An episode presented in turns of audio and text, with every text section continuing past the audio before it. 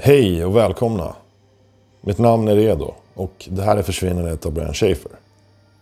Det här avsnittet kommer att handla om ett annat försvinnande. Ett försvinnande som skedde på vår hemmaplan Sverige och förbryllade och berörde väldigt många i vårt avlånga land. Det var i dagarna i mitten på november 2020 ungefär som nyheten började sprida sig att en elitsoldat skulle ha deltagit på en övning uppe i Norrland. Efter några dagars förvirring om var han egentligen befann sig så gick anhöriga ut i media och konstaterade att han de facto var spårlöst borta. Hans namn, Dennis Arda. Jag minns att jag följde fallet med stort intresse. Jag var vid tidpunkten i full färd med att färdigställa och komplettera den här serien med tredje och sista avsnitt. Det här försvinnandet följde definitivt temat. Men det fanns ett genuint tycke för Dennis Arda. och man ville veta vad som hade hänt. För er som var med på den här tiden och kanske minns släppte jag i den vevan ett flash på två minuter. Där jag berättade att del tre var på väg. Och jag nämnde även detta. Jag följer även med intresse det högaktuella fallet med elitsoldaten Denis Arda, som även han verkar ha försvunnit i tomma intet. Han hade ju kommunicerat att han skulle bege sig ut på en längre löprunda under lördagen den 14 november. Men det saknas spår efter honom redan från fredagen den 13. Vid 11-tiden hade han sökt en video på Youtube om hur man gör en omelett. Han hade googlat snöleopard som skrivbordsunderlägg och sen tar även de digitala spåren slut. Uh, Missing People har gjort en sökning efter honom, eller sökningar efter honom på den så kallade Sörmlandsleden utan framgång. Man vet helt enkelt inte var han begav sig för denna påstådda aktivitet. Nu har det gått snart en månad sedan han försvann. Det är oerhört svårt att se om vad som kan ha hänt med så knapphändiga spår. En tanke är ju ett rent olycksfall, eller ett medicinskt sådant, ute i spåren eller i skogen. Men man tycker ju kanske att han borde ha påträffats om det hade inträffat.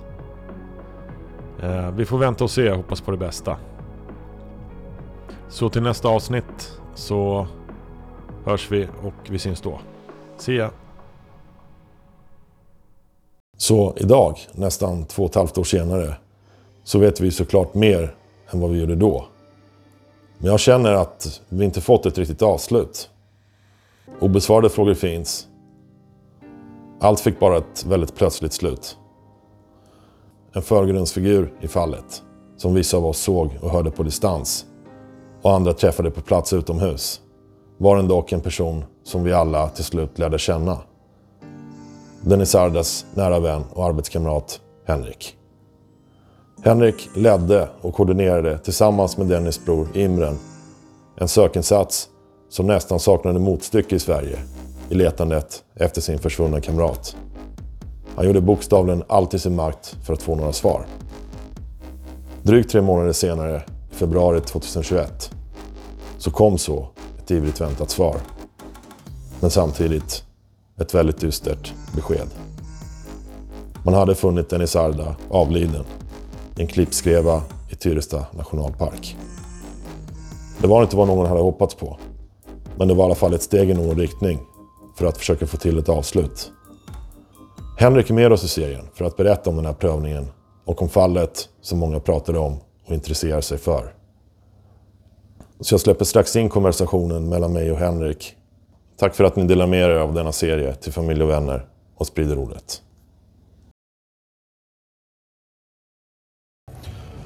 Så Henrik, det har ju förflutit några år sedan det här hände. Och hur står det till idag? Och eh, du hamnar ju långt ifrån i en avundsvärd sits när detta hände. Fanns det ens något som hade kunnat förbereda dig på en situation och alla de tankarna som uppstår när ens nära vän från ena dagen till den andra bara är plötsligt försvunnen? Jag ska börja med att säga tack eh, att du eh, ställer frågan och eh, tar dig modet att ringa och reach out. Det är en stor del av tanken när vi började och ett, ett beslut som jag och Imran tog ganska tidigt i sökinsatsen var ju det här, okej, okay, social spridning eller social media hur kan vi använda den för att nå ut till människor? För att vi behöver ju... I och med att sökområdet var så stort som det var eh, inledningsvis, där vi inte kunde liksom eh, eh, spana in oss på en specifik plats. Utan vi började ju kolla på en sträcka mellan allt från Nynäshamn upp till södra delen, av, alltså upp till söder i Stockholm. Vilket är x antal kilometer och kvadratkilometer för den delen också. Det är extremt stort område. Eh, för en, eh, en liten... För inledningsvis då bara jag och Imran när vi satt där med varsin ficklampa på... Eh, eh, vad var det? Onsdag... Onsdag kvällen eller om det var tisdag kvällen till och med. Eh, som vi eh, träffades när den här beskedet kom då. Eller att vi insåg att han var borta. Just det. Eh, nu har det ju gått ett tag och jag... Eh, ja, alltså jag mår bra. Det är ingen... Eh, jag lider inte dagligen. Jag tänker på min vän eh, till och från. Eh, och han är fortfarande... Finns även med i en stor del av det som händer i eh, i vardagen bland mina vänner. Nästan alla mina andra nära vänner och familj har ju varit involverade på ett eller annat sätt. Eh, många av mina barndomskompisar här i Stockholm, eh, eller inte, mina barndomskompisar är inte från Stockholm. Men jag är själv uppväxt i Skåne och mina barndomskompisar som kommer från Skåne som just nu bor i Stockholm då, eller jobbar eller pluggar. Eh, var ju också, tog också ledigt, eller ja, för att hjälpa till. Just det. Och klart att eh, fortfarande än idag, nu, nu har det inte, i, i det långa loppet har det inte gått så lång tid egentligen. Vi inne, det har gått med lite mer än två år. Eh, men det är ju fortfarande någonting som vi påminns om. Och alla hade ju vid ett eller flera tillfällen träffat Dennis eh, och var bekant med honom. Eh, så eh, det är klart att det dyker upp eh, fortfarande. Men eh, ja, det finns en saknad men det finns också en acceptans. Eh, där finns en, eh, en sorg. Eh, som man, eller jag, får lära sig att leva med. Eh, och där finns ju en, eh, en eh, tröst i när jag blickar tillbaka. Eh, som du sa i din inledning. Just det här med att det vi försökte åstadkomma och i ett så tidigt skede som möjligt att bygga den plattformen som vi lyckades med eh, gör ju att jag känner mig ändå ganska eh, trygg eller... Eh, det har varit skönt för mig själv att veta att jag har nästan gjort allt jag har kunnat tänka mig göra och lite därtill. Mm. Sen kan jag inte säga att jag har gjort allt, allt, allt. För det, man kommer alltid på saker i efterhand. Så här, det här skulle jag ha gjort och det här skulle jag ha gjort. Men just där och då, eh, att sätta sig själv lite utanför och kolla på det med ett helikopterperspektiv och sätta in, okej, okay, men om jag kopplar in alla mina erfarenheter, mina kunskaper och kompetenser som jag har fått med mig genom livet. Vad, vilka trådar, vilka, eh, vilka eh, människor, vilka organisationer kan jag få i kontakt med för att få hjälp i... Eh, för mig, vid den tidpunkten var det viktigaste. Det fanns liksom inget annat som var prioriterat högre än just det där och då. För att särskilt i de, in, alltså de inledande dagarna av sökinsatsen var det redan tidskritiskt. För han, han hade ju på pappret varit borta redan fyra fem dagar. Absolut. Så att eh, det här tidsspannet med att hitta någon vid liv om man är liksom utanför eller borta eller då som vi initiala planen eller tanken var att han hade trillat någonstans under någon eh, löprunda eller liknande eh, och skadad någonstans. Då klarar man sig i den här i november x antal dagar mm. och sen på varje timme eller för varje dag som går så ök, alltså minskar ju chanserna för överlevnad avsevärt, alltså drastiskt. Det är ju liksom en exponentiellt kurva neråt. Ja. Eh, för sannolikhet för att hitta någon som vid liv efter x antal dagar. Men uh, du nämnde någonting om Skåne där. Ja. Uh, och uh, var, är det inte så att Dennis ursprungligen kom från Skåne? Eller jo. var det Malmö till och med? Ma Malmö, Skåne. Ja, Malmö, precis. Så när han pratade kan man säga så hade ni ungefär samma dialekt? Ni förstod varandra? Ja, nej. Det... Till viss del. Alltså, ja. när, vi var, när vi jobbade tillsammans uppe i Arvidsjaur så blev vi ju båda två skåningar i alla andras i folk som är från Stockholm, folk som är från Norrland. Så klart att då lät vi ganska likt. Men sen så finns det ju betoningar och ganska många särarter av skånskan i Skåne. Jag, menar, jag, är, jag kommer från eh, Ystad som är kännetecknat en väldigt, väldigt grov skånsk dialekt. Men jag har inte den, eh, jag, är, eller så, jag har inte den Ystad-dialekten. Till eh, kanske vissa, eh, jag har snutt lite av den. Men jag har också en beblandning av min pappas eh, uppväxt från Småland och min mammas eh, ursprung i eh, Västerbotten. Eh, Så att har, ingen av mina föräldrar är skåning i grunden, så det har ju också färgat av lite på min egna dialekt. Och Dennis var ju lite mer färgad av Malmödialekten. Just. Eh, inte, inte den som eh, kännetecknar 100% i Malmöit, men han kunde absolut betona vissa saker på ett annat sätt. Och i vissa fall, eller när man var exalterad eller uttryckte sig, så var det mer likt så som man uttrycker sig i Malmö jämfört med hur man uttrycker sig på landet, då, om man får säga så. Som Ystad där kan ses vara lite, även fast det är en småstad, så kan det ändå vara på landet jämfört med Malmö. Då.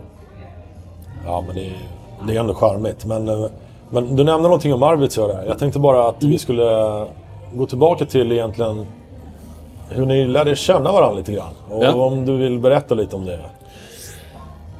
Eh, ja, men samma arbetsplats till att börja med. Och eh, eh, min... Eh, när jag, jag kom ju, han kom ju upp 2012, jag kom upp 2013. Och då, var vi, då jobbade vi inte så mycket tillsammans för han var iväg på någon utbildning och jag var iväg därefter på någon utbildning och sen så, så gick vi lite så här kors och tvärs. Men kanske 2014 så började vi jobba lite mer parallellt med alltså, värnplikt och grundutbildning till jägartjänst och sådär. Och då var vi båda två specialistofficerare och vi höll i skjutningar och eh, utbildningar och sånt parallellt och liksom hjälptes åt till vardags med de värnpliktiga som vi hade. Ehm, eh, och sen, eh, ja men sen så Arvidsjaur är litet. Eh, det är en liten kommun. Det är inte så många där och både jag och många andra, och eh, Dennis och våra kollegor var ju inte från Arvidsjaur. Vilket innebär att antingen så eh, integrerar man sig i samhället med alla lokalbefolkningar och hit och dit. Eller så hittar man ju sina eh, vänner på jobbet och sen så blir det ju de du tillika träffar när ni är tjänstlediga också, eller lediga. Eh, så att vi, eh, ja, vi, hade samma, vi hade samma fallenhet. Eh, tyckte det var väldigt intresserade av fysisk träning och utmaningar. Vi sprang några sådana här hinderbanelopp och sådana grejer tillsammans vid några tillfällen. Men mycket fysiskt, liksom så åkte skidor och annat. Och sen så hittar man ju varandra i den liksom. Att man har liknande intressen, värderingar och, och så vidare. Just det. Så att, alltså det var ju... Det var ju under ett, ett par års tid som vi liksom... Eh, och sen bodde vi nära så det var enkelt liksom så här bara, "Ja, fan ska du komma över på middag? Eh, ja, okej då. Jag har inget bättre för mig liksom. Just det. Och sen för att på något sätt eh, inte bara eh, att allting skulle vara relaterat till jobbet. Även fast vi var kollegor i första hand inledningsvis så blev vi ju vänner efter det ett tag och sen blev ju eh, vår vänskap större än det kollegiala. För sen går man ju skilda vägar inom jobbet och gör lite andra grejer om man är iväg och så vidare. Så, eh, så det var ju så, ja, så, det, så det började och sen hur det liksom utvecklades egentligen. Just det. Så om man går igenom, för den här biten är ju, har ju varit ganska så att säga, omtalad i Dennis Ardas fall. Att han, han verkligen stod ut med hans utbildningar. Ja. Och, och eh, kan man säga, när han gjorde värnplikten så valde han att gå en eh, flygbasjägarutbildning då. Ja, Ja. Och den, och den gjorde han i nedre takt, trakten av landet då. ja precis. Och sen, och sen därifrån, vad fick honom att, så att, säga, att flytta upp till Arvidsjaur plötsligt? Är det, är det just att utbildningen pågick där eller var det någonting som lockade honom kanske till en annan del av Sverige och få se någonting annat? Arvidsjaur har ju en, en mytomspunnen charm och eh, liksom eh, att jägartjänsten är, eh, den är tuff, utmanande. Ja. Eh, den är, eh, det är på ett sätt status och prestige inom yrket också. eh, där finns en viss respekt inom eh, Försvarsmakten för folk som är jägare eller har varit det. Eh, och det den, och om man pratar även med civilpersoner, alltså vanliga ja, civila. Så om, man, om de hör att man är jägare så finns det ju en viss... Alla vet kanske inte exakt vad det innebär, men man får ändå säga okej, okay, men man vet att det är lite tuffare. Att man har gjort någonting som är kanske jobbigare än genomsnittet. Då. Och den, det kan ju vara ganska charmigt för en 18, 19, 20-åring att liksom söka den när man är där i, efter studenten och inte vet riktigt vad man ska göra. Ja, men, jag har hört det här med jägartjänst. Liksom, att det, är, det, det är hårda grabbar och man får lära sig eh, livets hårda skola och hit och dit på ett sånt sätt. Så. Det lockar ju många och på samma sätt som även om man är soldat eller officer så lockar det väl den formen av eh, individer. Just det. Just det. Men, sen, men sen kan jag tänka mig då att med tiden så kanske man får något av den här metersnön där ja, ja, konstant. Och, absolut. Eh, men, men, så att... Alltså när du väl håller på ja. med jägartjänsten, det är ju inte alls så eh, romantiskt eller charmigt som man tror att det ska vara. Det är, det är mest eh, många långa nätter där du är kall, blöt och ensam. Ja, det är så. Ja, ja. ja. Absolut. Uh... Men ja, karaktärsbyggande absolut. Men eh, kanske inte, det är inte superroligt. Det är inte så att du sitter och ligger och skrattar där i din snödriva och hela tiden. Just det. Då gick ju åren så att säga. Så att, vad var nästa steg i, eh, i Dennis Ardas så att säga, utveckling? Eh, han var kvar där fram till ett visst år va? 2008, sommaren 2018. Flytt, då, då fick han eh, tjänstgöring på eh, Kustjägarskolan. Eller på Kustjägarkompaniet nere på Amfett. Just det, precis. Men det var, ja, men alltså... Lite naturlig förklaring. Han har ingen släkt eller familj i Arvidsjaur och eh, livs... Eh, alltså om man säger så, karriärsnittslängden hos en officerare som inte är från Arvidsjaur är inte liksom att man är i Arvidsjaur i tio år. Då, om man varit i Arvidsjaur tio år och man egentligen kommer från Skåne eller Stockholm då är, då är man ett undantag. De flesta officerare som kommer dit jobbar tre, fyra, fem år. Sen, är det alltså sen roterar personal till mycket. Så det kommer mycket nytt folk. Det är, stort, det är en del frånfall, men det kommer också dit nya. Liksom, så att det byts ut det underifrån hela tiden. Men var han eh, kvalificerad för att få anställningen direkt? Eller var han tvungen att, så att säga, bevisa någonting innan han uh, utbildade sig kanske till, till och med? Nej, utan alltså, när vi sökte till specialist i Arvidsjaur så var man ju tvungen att gå igenom en särskild ansökan. Vilket var tre dagar med eh, fysiska prov, eh, eh, och, alltså kunskapsprov alltså i form av eh, grundläggande sjukvård, orientering, skytte, sådana grejer som är militära eh, eh egenskaper. För att du kan ju inte söka specialist om du inte har gjort värnplikt motsvarande. Så det man gör är att man kontrollerar individens fysiska och mentala förmåga samtidigt som man då gör några utbildningskontroller på vad kan den här individen. Att den är liksom duglig till att börja med. Sen så vill de ju skicka den personen om man anser att den är formbar eller eh, så här, att då kan man ta in den. Och, så, så under tre dagar så gjorde man det. Och, det, och när man sökte... Eh, när han sökte till eh, eh, Kustjägarkompaniet så gjorde man ju motsvarande. Fast ja, kanske två dagar eller något där. Men det var också fysiska tester, eh, lite fysiska prov. Eh, lite grundläggande militära prov som eh, ja, men grundläggande sjukvård. Eller sjukvård. Eh, och så här, ja, men teamwork också. Mm. Jag, jag har själv eh, varit nere och gjort de testerna också. Och då är det så här, men bära bår med en annan grupp. Alltså, bara så här, tillfälligt sammansatt enhet. Man ska förflytta en tung bår och hit och dit. Och man ska marschera och du ska springa och du ska ja, prestera helt enkelt. Och så blir du hela tiden eh, betygsatt då, på hur du löser din uppgift. Så han klarade det provet då, om man säger så. Och då vart han anställd, kan man säga ett kustjägarkompani då, som officer? Alltså, ja, precis. Ja. Ja, han hade med att bli fallskärmsjägare också ja. under den här tiden. Ja. Så vart, vart någonstans, var skedde den utbildningen? Liksom? Var... Alltså fallskärmsjägarskolan ligger ju i Karlsborg. Och eh, som, eh, om, man är, om man har gjort värnplikten på en, alltså oavsett vad du har gjort värnplikten och du har eh, gått skola, blivit specialist eller taktisk officer. Eh, så tidigare var det så i alla fall. Jag vet inte exakt hur det är just nu.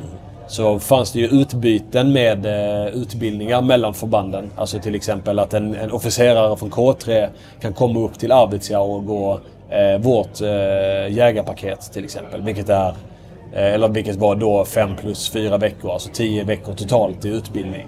Där det var en del barmark och en del vinter. Och då fick de eh, utbildning eh, och då, kunde de också, då fick de också utbildningstecknet, alltså jägare och hit och dit. Och det ser annorlunda ut jämfört med det som de var på K3. Och samma sak kunde vi från K4 skicka officerare till fallskärmsjägarskolan. För de hade också motsvarande fallskärmsjägarskolans grundkurs som var eh, tio veckor också ungefär, något sånt där. Och då, eh, så det är ju egentligen eh, nu är den ju inbakad i värnplikten för de värnpliktiga. Men för en specialist så innebär det att man går in som plutonchef eller gruppchef och är eh, truppför under tiden som man går den utbildningen. Just det. För eh, alltså, till exempel som jag då, jag gjorde värnplikten på Livgardet. Jag hade ju inte vetskap, jag kunde ingenting om jägartjänst när jag började jobba där uppe. Så mitt första år så gick jag ju, eller en del av min specialistofficersutbildning och en del av mitt första år så gick jag ju egentligen som chef eller... Eh, eh men ändå övad. Alltså så jag var... Satt ju i... Jag var ju med i övningarna. Jag var inte instruktör utan jag blev instru eh, instruerad. Jag lärde mig. Jag var under upplärning. Alltså under mina första år. På samma sätt som när Dennis var nere och gjorde fallskärmsjägarskolan. Eh, så var han ju också eh, instruerad. Och fick jobba som, ja, kanske gruppchef då eller sådär. Så fram till eh, november 2020, då kan man säga att på tio års tid ha- hade han hunnit med Ja. fyra elitsoldatutbildningar. Ja, alltså hur man, hur man betonar någonting som elitsoldat, det är ju också så här lite... Alltså vi, i Försvarsmakten benämner man inte det. Vi utbildar inga elitsoldater. Men om man ska jämföra det internationellt i vissa kontexter så absolut, en del av de utbildningarnas eh, kompetenser är någonting som kanske lutar lite mer åt specialförbandskompetens i Just. USA. Just Men då ska man också ta med sig att Special Forces-träningen i USA är ju eh, alltså mycket bredare än vad... Alltså, man kan ju inte jämföra det med vårt specialförband till exempel. Den, den har ju, en- det är en helt annan djupdykning i faktisk förmåga. Och, eh, så att... Eh, alltså man kan ju säga, den, den, den sticker ju ut lite, utbildningarna. Jag skulle inte själv sätta det i munnen att det är elitsoldater vi utbildar. Men det är, en, det är en utbildning som är tuffare än genomsnittet för en vanlig kavallerist eller infanterist. På någon av eh, eh, de mekaniserade eller eh, stridsvagn och sådana grejer. Inte för att säga att de utbildningarna är lätta, för att alla utbildningar i sig är svåra och krävande. På sitt sätt. Eh, men att förklara charmen för någon att Ja, nej, men vi, vi är en, en grupp på åtta man som bär med oss allting på ryggen. Drar med oss allting och sen är vi själva och sen får vi ligga där i ett eh, icke uppvärmt tält mitt i vintern och eh, bara eh, spana och ligga tyst och eh, skita i påsar och allt sånt där. Det låter ju inte så här supersexigt. Och då kan det ju vara lättare för folk att, eh, ja, men, att åka stridsvagn eller stridsfordon och sen eh, sova i tält med kamin och äta ordentligt och liksom så här. Och låter lite bättre. Just det. Men ja, det är jobbigt på... Det är inte helt enkelt att jobba på besättning heller liksom. Så, Om man ser till själva bedriften, så att säga. Alltså för en normal person, för en vanlig person. Ja. Som inte har koll på alla de här Ja, detaljerna inom, inom försvaret. Så, så låter det ju ändå ganska imponerande. Den hade ja men lyckats det är det. under Absolut. ganska kort tid ändå. Men det, känslan är att man får att han vill egentligen kanske excellera som soldat. Istället för att kanske göra den här karriärsklättringen. Ja. Alltså, liksom oavsett lite hur, hur han valde att se på det så satt han ju på en väldigt unik kompetens. Eh, för att han har ändå tagit eh, fyra stycken av eh, Sveriges då, eh, grundläggande jägarutbildningar i alla olika miljöer. Vilket gör ju han till en, en ganska ensam eh, kunskapsbärare. För han har ju insikt i alla grundutbildningarna. Vilket, det snackade vi om en del när han hade börjat där eh, på Kustjägarkompaniet. Liksom bara, men Dennis, eh, nu när du är klar med Kustjägarskolan, för det, det var ju det han höll på med innan han försvann då. Så eh, du måste ju typ försöka kanske ta ett steg upp och börja kolla hur vi kan utveckla jägartjänsten och eh, anpassa den rent modernt. Vad gör vi bra i Arvidsjaur som de gör dåligt på K3? Vad gör de bra på K3 som vi gör dåligt i Arvidsjaur? Hur kan vi ta av varandras grundutbildningar och kanske förbättra det vi håller på med? Eh, för att det finns ju många, det finns ju väldigt många lärdomar att hämta från det där liksom. Och med ledarskap och eh, gruppchefande och sånt. För det var ju det han var ju tvungen, han var ju tvungen att göra det varje gång han gick de här jägarutbildningarna. Då fick han ju truppföra som chef liksom. Och det är också ganska... Eh, det är inte alla som får truppföra så mycket och varje gång man gör det så utvecklas man som människa och i sitt ledarskap och i sin roll som eh, yrkesofficer. Liksom. Så att, eh, ja, det är bra. Utveck utvecklingsmässigt. Men eh, han, eh, vi hann inte riktigt förvalta den eh, kompetensen tyvärr, tycker jag. Men eh, det sista så att säga. Så han var anställd som specialistofficer, Ja. som kustjägare. Och eh, hade då blivit ansvarig som instruktör även då? Nej, han var, han var så mycket som skolchef för Kustjägarskolan. Och det är, alltså så här, Kustjägarkompaniet är ett stående förband som har anställd personal, officerare och soldater som kontinuerligt tjänstgör. Men varje år så har de ju parallellt med sin ordinarie tjänst har de ju en motsvarande en värnpliktskull då. Med soldater och officerare som ska bli kustjägare. Och det kan, det, jag vet inte storleken på den utbildningen, men det är upp till en pluton, kanske lite mer. Då. Och då, och då är det själva skoldelen av kompaniet. Alltså utbildningsdelen. Och den var han ansvarig för. Då. Sen så svarar man ju upp fortfarande för högre chef och sådana grejer som ordersätter han vad han ska göra. Men man får ju också ett ganska stort ansvar. Det är en ganska, det är en ganska eh, fin eh,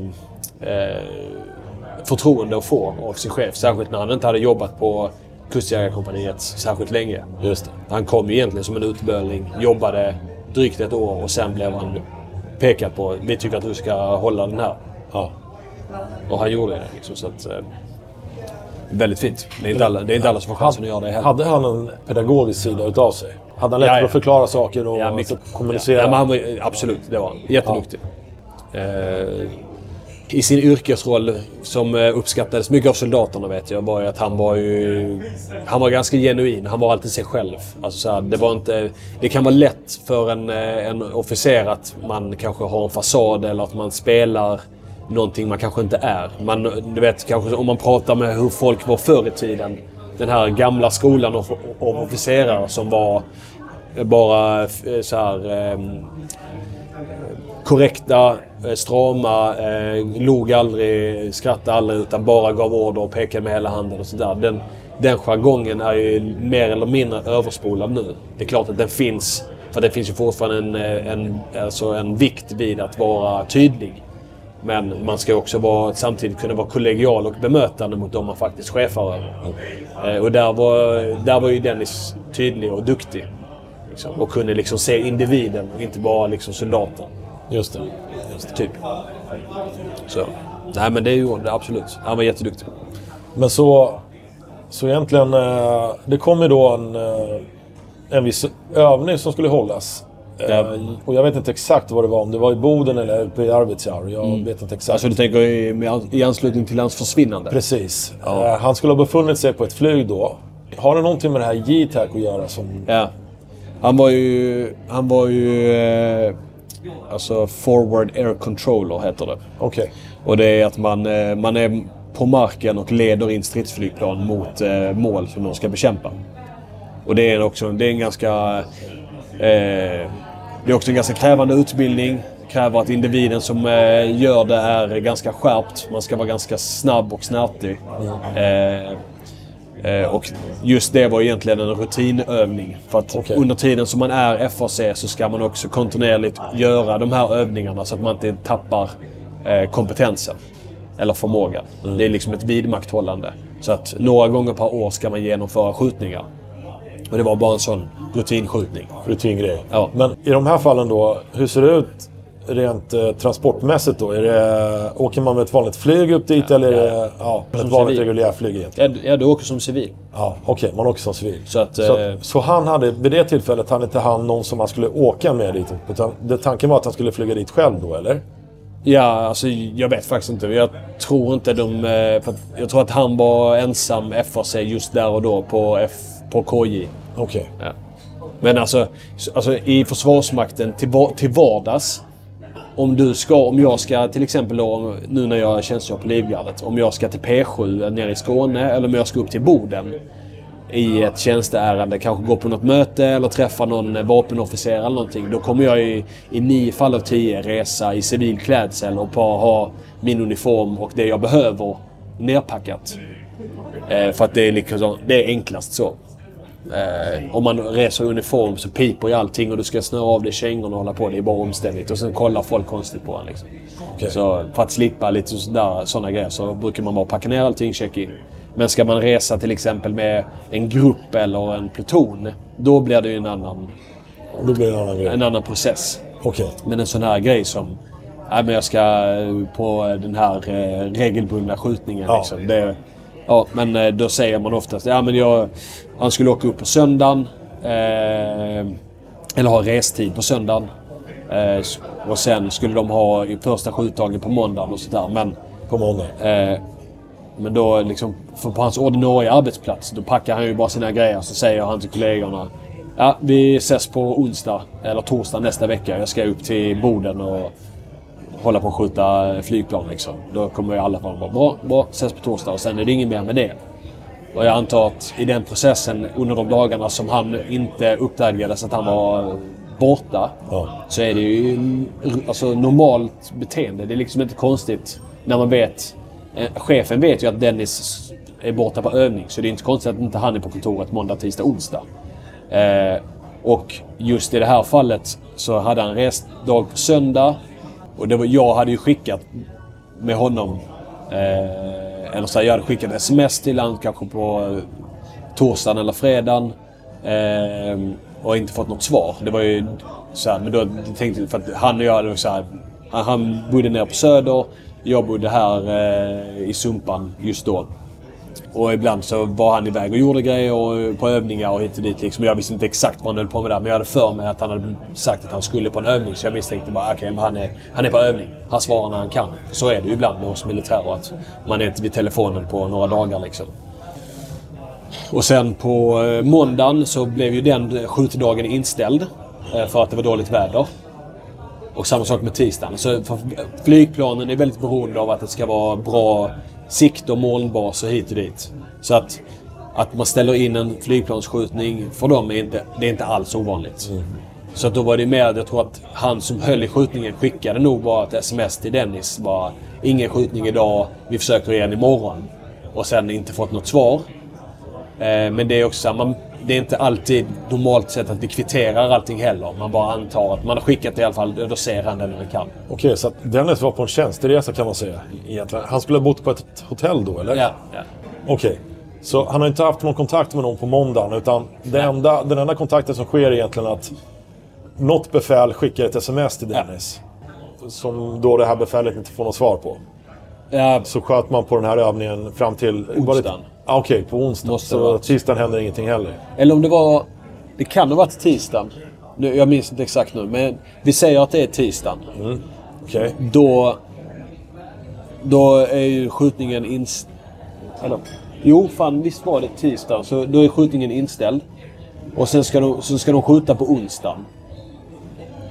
Och då...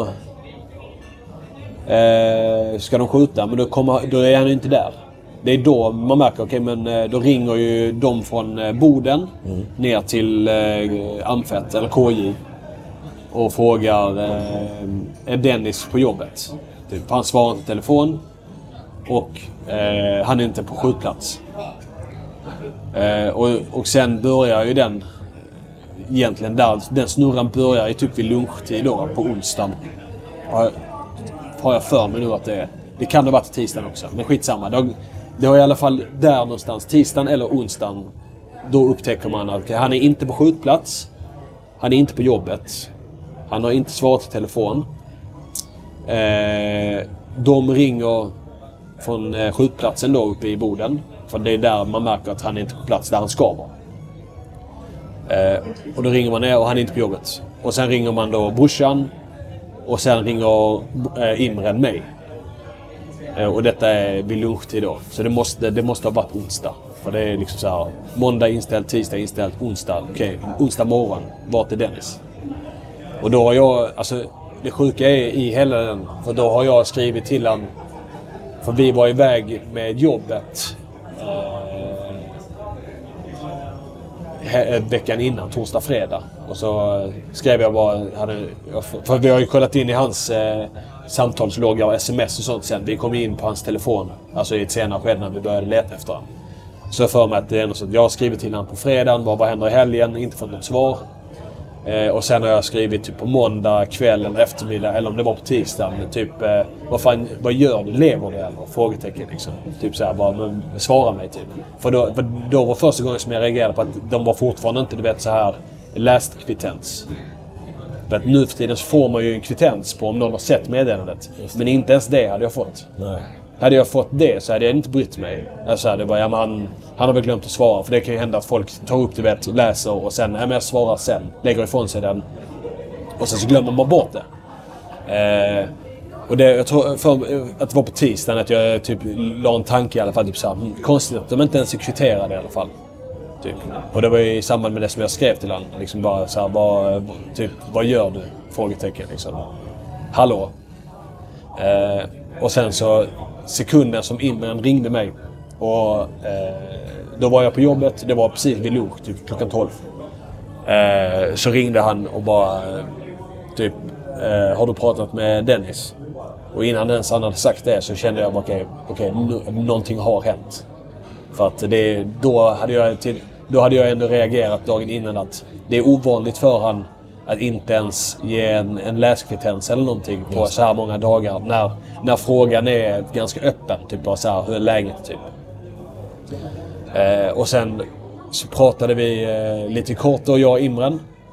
Eh, han bara... Och sen beslutade vi att eh, eh, vi skulle träffas. Så jag gick till min chef direkt och sa det har hänt en grej i mitt privatliv. Eh, jag eh, måste avvika. Jag ringer sen när jag vet mer. Typ.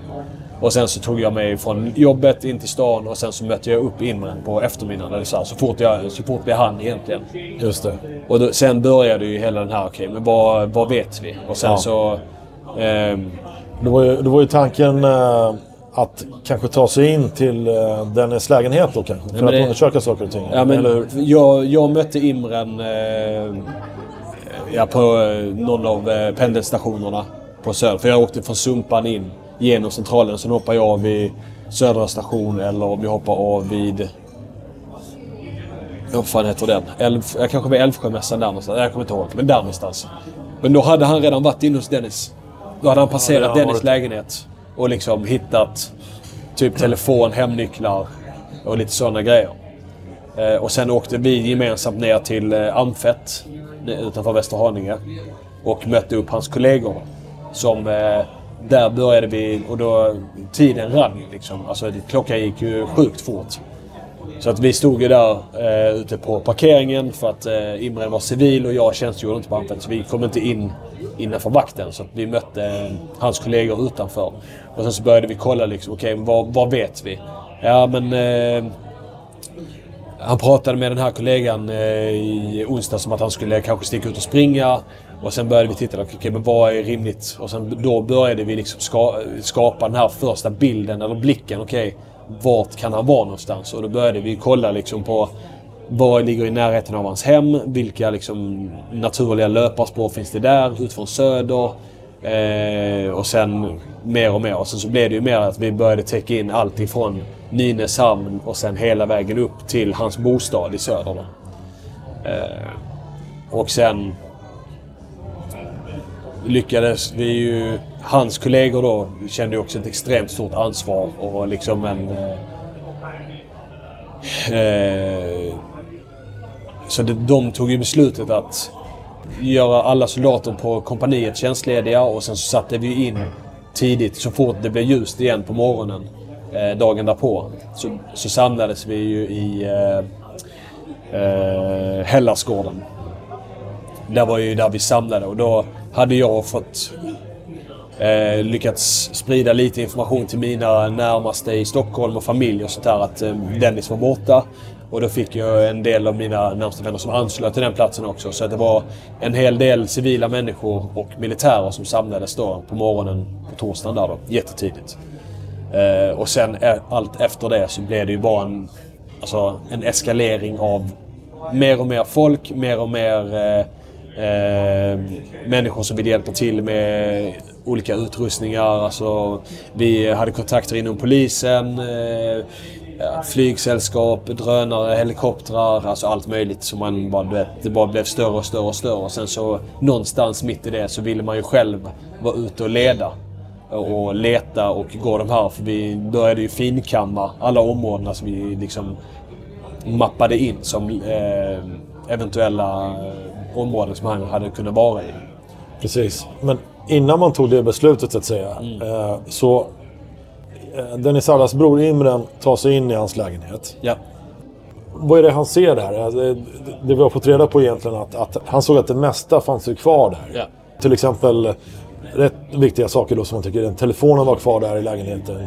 Eh, plånboken var kvar. Till exempel passet var kvar. Det fanns några saker som saknades som han lade märke till. Ja. Jag kommer inte ihåg om passet var kvar. Alltså, det är mycket möjligt att det, att det dök upp eh, sen, men alltså, han, det såg ut... Alltså, lägenheten var i stort sett orörd. Alltså, det var som, han, var, ju- han var ju en prydlig människa, så att han, ordning och reda i alla fall. Kanske att det låg lite smutstvätt i smutshinken eller, eller i eh, korgen. Men eh, det såg ju liksom inte ut som att... att det var inget dramatiskt inne i lägenheten mer än att eh, mobilnycklar och lite kort eller någonting, kanske plånboken, låg eh, vid hans skrivbord. Liksom. Just det. Eh, så att, Men det fanns några saker som saknades. Och han verkade tycka då att det var ett par skor, färggranna skor som var beskrivit, som saknades. Just det. Eventuellt en ryggsäck. Ja. Eh, så att det var ju någonstans där initialt. Om man, var det det som gav er anledning att tro att Dennis hade Ja. gått ut på den här löprundan? då? Exakt, jajamän. Eh, Ja, det var, initialt där så var det ju en av eh, signalementen var ju en sån här ish ryggsäck. Eh, sen var det ingen som visste exakt hur skorna såg ut men eh, Mia, hans, eh, en, en tjej som han eh, dejtade eh, under tiden. Eller eh, ja, tidigare, men de hade i alla fall en form av relation. ja. Eh, hon hade ju en minnesbild och därifrån skapade vi också signalementen vad vi trodde han ish hade på sig då. Sen var det ju svårt att veta exakt vad han hade på sig för att det var ingen som hade liksom minutiöst eh, inventerat hans garderob innan det här. Liksom. Så man visste inte exakt vad som saknades. Nej, det går inte. Men eh, ja. Man hade även den här... Eh, Klockan. Ja, klockan som, som visst. Han hade då berättat för sin bror att han hade precis köpt den här. Precis. Och det är en Garmin Forerunner va? Exakt. Ja, 645. Och jag hade faktiskt eh, nästan införskaffat en sån vid samma tidpunkt som Just jag det. då fick reda på att det här hade hänt. Så att jag, jag kunde relatera lite grann till just den här biten med telefonen. Att man lämnar telefonen. Det är just en av fördelarna med att ha den här klockan. Att, att du behöver inte ta med den här telefonen. Nej, exakt. Ja, man kunde Eh. offline-synka Spotify och sånt där. Exakt, och den har ju inbyggd GPS då. Och, och jag vet att det gjordes eventuellt, eller det talades om att det gjordes försök att kunna spåra klockan då. Det gjorde det. Ja, men saken är ju den att... Eller som jag förstod det, att datan som klockan har storas ju, men den kan inte skicka den. Eh, den kan bara ta emot GPS-information, men för att skicka informationen som finns i klockan så är den tvungen att komma till en enhet som kan skicka den. Alltså en mobil dator motsvarande. Just det. Just det. Det är också en klocka som man har på sig liksom dygnet runt. Alltså det är ingen klocka som liksom dräneras på Nej, nej, batteri efter en dag som man måste ladda. Så man kan ju tänka sig då att Dennis kanske hade haft den i vilket läge i alla fall på sig. Så att säga. Så att bara för att man inte ser den då så Nej, nej. man kanske inte dra någon slutsats. Men just att han hade haft någon typ av kontakt. Vet, vet du något mer om vad, vad det var för typ av kontakt? Vad som sades eller liknande? Jag kommer inte exakt ihåg tidpunkten, men jag för mig att det var... Antingen så var det torsdag kväll eller så var det tidigt fredag eh, förmiddag. Så man hade tagit en bild på Snapchat typ till, på eh, sina skor och eh, typ ryggsäck och sen skickat det till eh, en kollega som man sprang mycket med. Och bara... Nu sticker vi liksom. Typ. Eller så här, nu, nu ska jag ut och springa typ. Och så hade han bara typ Snapchat fotat en bild på utrustningen och sen skulle han ge sig ut. Just det. Antar jag. Just det. Men Problemet är väl att det gick ju inte att återställa den bilden. För det var Snapchat, den försvinner. Eh, och han som fick den tänk, såg ju den Ja, tänkte inte så mycket mer på det. Det är ju en bild i allt annat i de här sociala medierna som man bara trycker förbi egentligen. Ja, Eh, men hans, ja, något sånt var det ju den kontakten. just det. Och sen, men sen förutom det så var det väl... Så var ju de här... eh, Man hade ju bilder på övervakningskamera på något ICA där. eh, Ganska nära hans brorsa. Eh, av någon anledning. Just det. Det var den sista tidstämpeln som man såg väl. Precis. Det fanns ju två stycken sådana här videoövervakningsbilder som de släppte sen efter ett tag. Och det var ju då han hade besökt ett gym på torsdagen. Eh, och sen så hade han, filmades även han vid, eh, var det Ica Liljeholmen eller något sånt där? Ja, men precis. Och då har jag för mig att jag läste att Imre nämnde att eh, om inte Dennis var nöjd med köttutbudet i sin lokala närbutik. Då åkte han till Liljeholmen Ja. eh, och köpte köttet där. Så det var förmodligen det han gjorde då, då när man. Ja. såg honom där i Ja, kassan. men exakt. Eh, men eh, när man kom in i lägenheten så hade man ju även access till kolla igenom eh, Dennis laptop som han hade. Och där hade man ju lösenordet då på något sätt. Eh, och tog sig in. Faktiskt var det så här att vi kom inte in i... Vi kom inte in i datorn eh, först.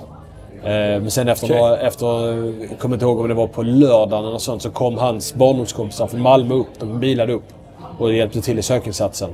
Och eh, en av hans kompisar då, Ante, eh, som är barndomskompis med Dennis, visste vad Dennis brukade ha för sorts lösenord.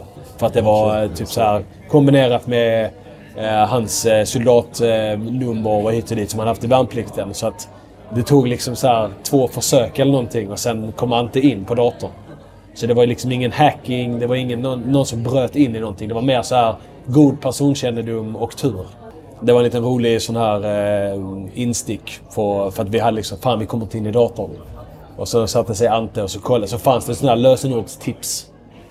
Och så bara mm. Och sen stod det en, två och sen kom vi in och så bara va? Otroligt. Ja. Vilken historia. Men eh, det gav i alla fall någon slags hum på... Man granskar igenom den här laptopen då och då ser man att han hade gjort några sökningar just på Tyresta, var det inte så? Tyresta nationalpark. Vi hittar ju i historiken hittar vi ju alltså ins, typ Google Maps eh, historik. Vad han hade sökt på, eh, typ vissa eh, vägkorsningar och sådär. Så det blev ju liksom helt plötsligt så eh, i, alltså, ändrades ju vår sökinsats ganska drastiskt mot Tyresta. Eh, bara på grund av att vi bara, men alltså han måste ju ha... Så hittade vi den här eh, Tyresta Ultramaratonet som var en sträcka som går runt hela skiten. Eh, och kollade hur den bansträckningen var. Och, och sen började vi dra liksom paralleller med det och hans egna Google Maps-sökning. Okej, men om man skulle springa den här sträckan, var har han åkt någonstans då? Var har han hoppat av? Vartifrån ska vi börja leta? Och liksom, när vi väl började, då kändes det som att okej, men nu är vi han lite på spåren. Det är inte mycket att gå på, men det är i alla fall någonting. Och med facit i hand nu så var det ju jäkligt rätt. Sen att vi inte, eh, oturligt nog, inte gick på den platsen. Eh, men vi var några hundra meter därifrån med skallgångskedjor. Liksom. Eh, var ju otur. Men det är också ett stort, enormt stort område att finkamma. Att gå liksom armkrok, att korsa rakt upp och ner. Liksom. Så att, Vi hade den här bilden som Dennis skickade till sin kamrat. ja. Nej, vi hade inte den. Den hade passerat hans kamrat. Den hade Bild- passerat. Bilden just fanns ju det. inte kvar. Just det. Nej. Men ni hade i alla fall den informationen om att han hade ju uppenbarligen sett bilden då och Ja. kommit ihåg, turligt nog, kommit ihåg vad den föreställde. Och sen så hade ni att Dennis hade sökt på laptopen. Han hade sökt Tyresta nationalpark. Exakt. Så ni slog ihop ett plus ett.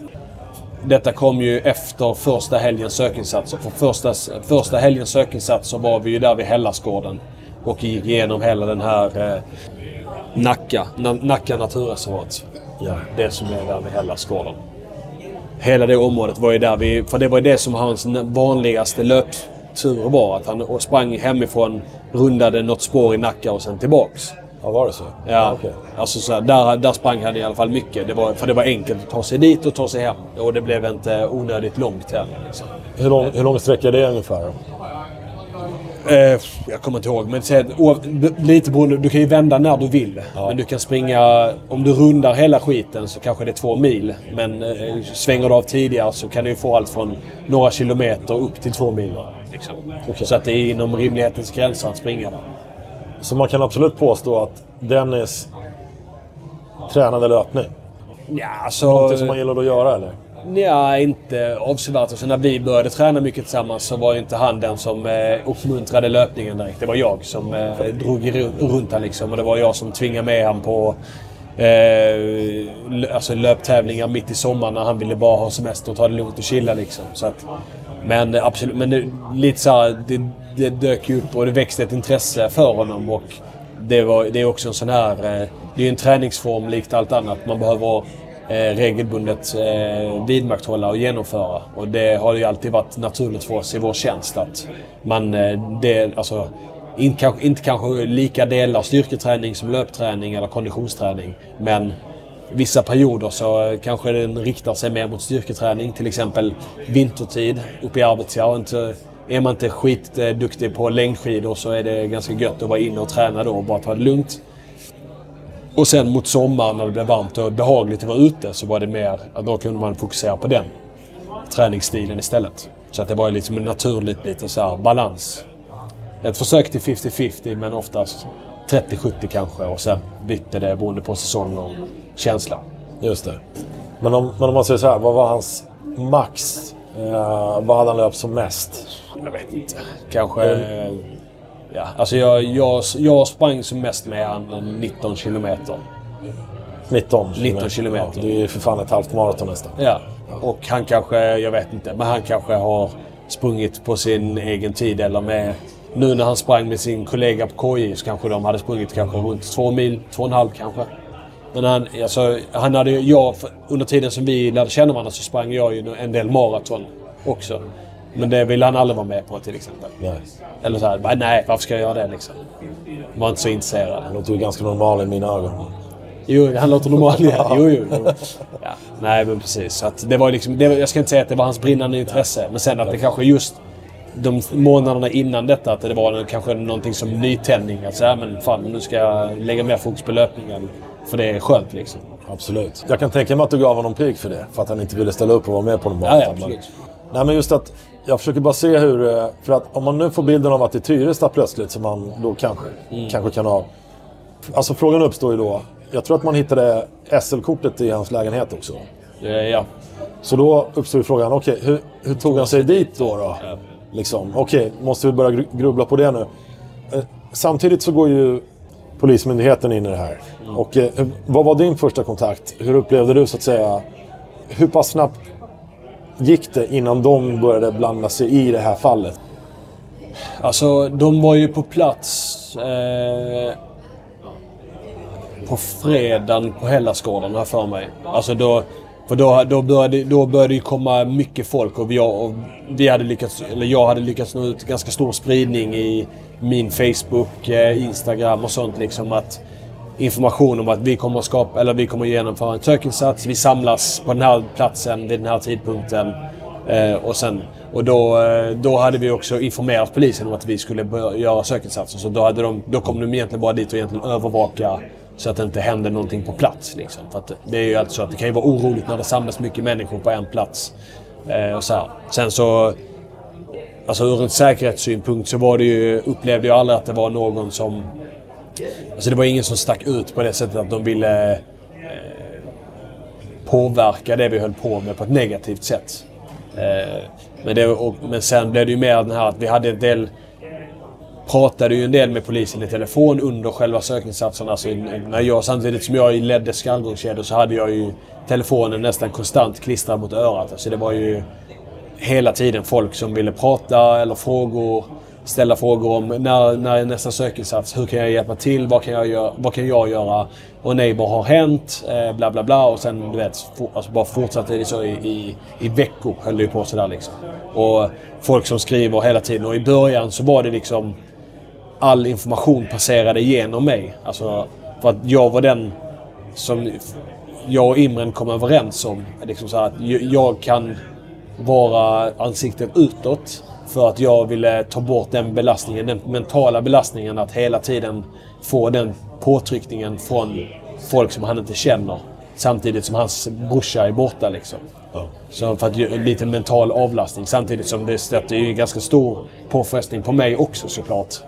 Men eh, jag, alltså just där och då så upplevde jag mer att jag har de mentala, eh, den mentala spänsten och förberedelserna och verktygen att omhänderta det. Och kunna distansera mig lite från mina känslor och koppla, och, och koppla på mer det här uppgiftslösandet, militära, alltså strategin. Alltså hur... För det är lite så här, oavsett hur obekvämt det är att göra en uppgift så finns det ju ändå en viss sätt i den militära liksom, doktrinen att du ska, det du ska lösa, din uppgiften du får, det ska du göra. Och sen oavsett vad du tycker eller eh, vill så ska den lösas. Och det, var, det är ett enkelt sätt att förhålla sig till för man inte behöver själv göra en nyans eller ta... Du behöver inte göra ett ställningstagande vad det du gör. Eh, först i ett senare skede då om man gör någonting som uppenbarligen bryter mot någonting. Liksom. Men, ja, men du förstår vad jag är ute efter. Liksom, att det, där finns ju en sån här, okej okay, men nu, nu är det... Okej, okay, det som vi ska göra, vi ska hitta Dennis. Hur hittar vi Dennis? Jo, det är att så många som möjligt är medvetna om att han är borta. Och att så många som möjligt, oavsett om de är med här på plats, håller ögonen öppna och när de är ute och rör sig i Stockholm, när de är ute på sina promenader, när ni är ute på era löprundor eh, eller eh, skogspromenader, hundturer. Kolla en extra gång. Kolla bakom saker, kolla under saker. Bara informera folk om att vi, vi söker en människa och eh, han kan vara var fan som helst. Det var ju det budskapet vi ville komma ut med. För att sen att... För området var ju så pass stort så att det var liksom inte så att vi kan inte armkroka oss igenom hela Södertörn ner till Nynäshamn och gå över varenda eller kvadratmeter och lyfta på varenda sten. Rent fysiskt så, så går det ju, men vi snackar ju år. Alltså vi snackar ju månader. Och personalmängden minskar ju. Och det är liksom inte, det är inte så att vi hade tusen man till förfogande tills vi sa någonting annat. Utan det var ju frivilliga som kan hjälpa till under vissa dagar men inte hela tiden och kontinuerligt och under flera veckors tid. Så att realismen i att söka igenom ett så stort område betyder att vi var ju tvungna att sätta oss ner med kartorna, polisen, missing people, allting och liksom analysera vilka områden är högst troliga att han kan finnas vid. Och sen börja liksom rikta sökinsatserna mot de här områdena så att vi i alla fall successivt kunde börja beta av och utesluta områden. Men man kan uppleva att du var, du var som spindeln i nätet i det här. Ja. Eh, och, men samtidigt så har vi då myndigheter och vi har frivilligorganisationer som, som kommer med sitt stöd då. Ja. Eh, och du måste hålla koll på allt det här. Eh, men upplevde du någon skillnad när polisen... För de gjorde ju till slut en brottsrubricering på ja. hans försvinnande. Och de nämnde att det var någon kanske kidnappning ja. till en början i alla fall. Och det öppnar ju upp ett helt annat typ av resurser plötsligt. Ja, ja, så är det. Så man, märkte du av någonting av det? Vad var så att säga skillnaden från att bara stå där helt ensam till en början och, men ändå försöka koordinera det här till att plötsligt så har vi polisen med oss mm. i det här sökandet. Ja. Vad gjorde de för att försöka lokalisera Dennis Arda? Det är väl inte en jättestor förändring. Eh, vi hade ju alltid en dialog med polisen. Eh, kanske inte varje dag, men ett ganska... Jag ringde ibland, Imran ringde ibland, Mia ringde ibland, familjen ringde ibland. Det var ju... Alltså det, är en ganska, det, det, det var en svår process för polisen också. För att de hade, inte, de hade inte mer än vad vi hade att gå på. Det vi hade visst utbyte med var att när de ändrade brottsreduceringen, eller reduceringen, rubriceringen, så eh, tog de ju datorn och mobil och allting. Så det, det var ju, för vår egen del, för vår hemmadetektivbyrå, så blev det ju ett litet bakslag. För att den informationen som vi hade kunnat få fram eller hade tillgång till när vi hade dat datorerna eh, försvann ju under några dagar eller om det var en vecka eller två. För då tog ju polisen den skulle gå igenom. Eh, eh, men vi hade ju redan lyckats kräma ut lite information innan polisen fick det. Och det var ju inte så att polisen tog det för att förhindra oss. Utan det var ju mer att de var ju faktiskt de som officiellt är utredarna med hjälp av Missing People då som stöttar dem i manskraften att leta. För polisen har ju inte trupp eller poliser nog att gå ut och göra skallgångskedjor. Det förlitar de ju sig på frivilliga och volontärer. Så är det ju. Ja, absolut. Så att det var...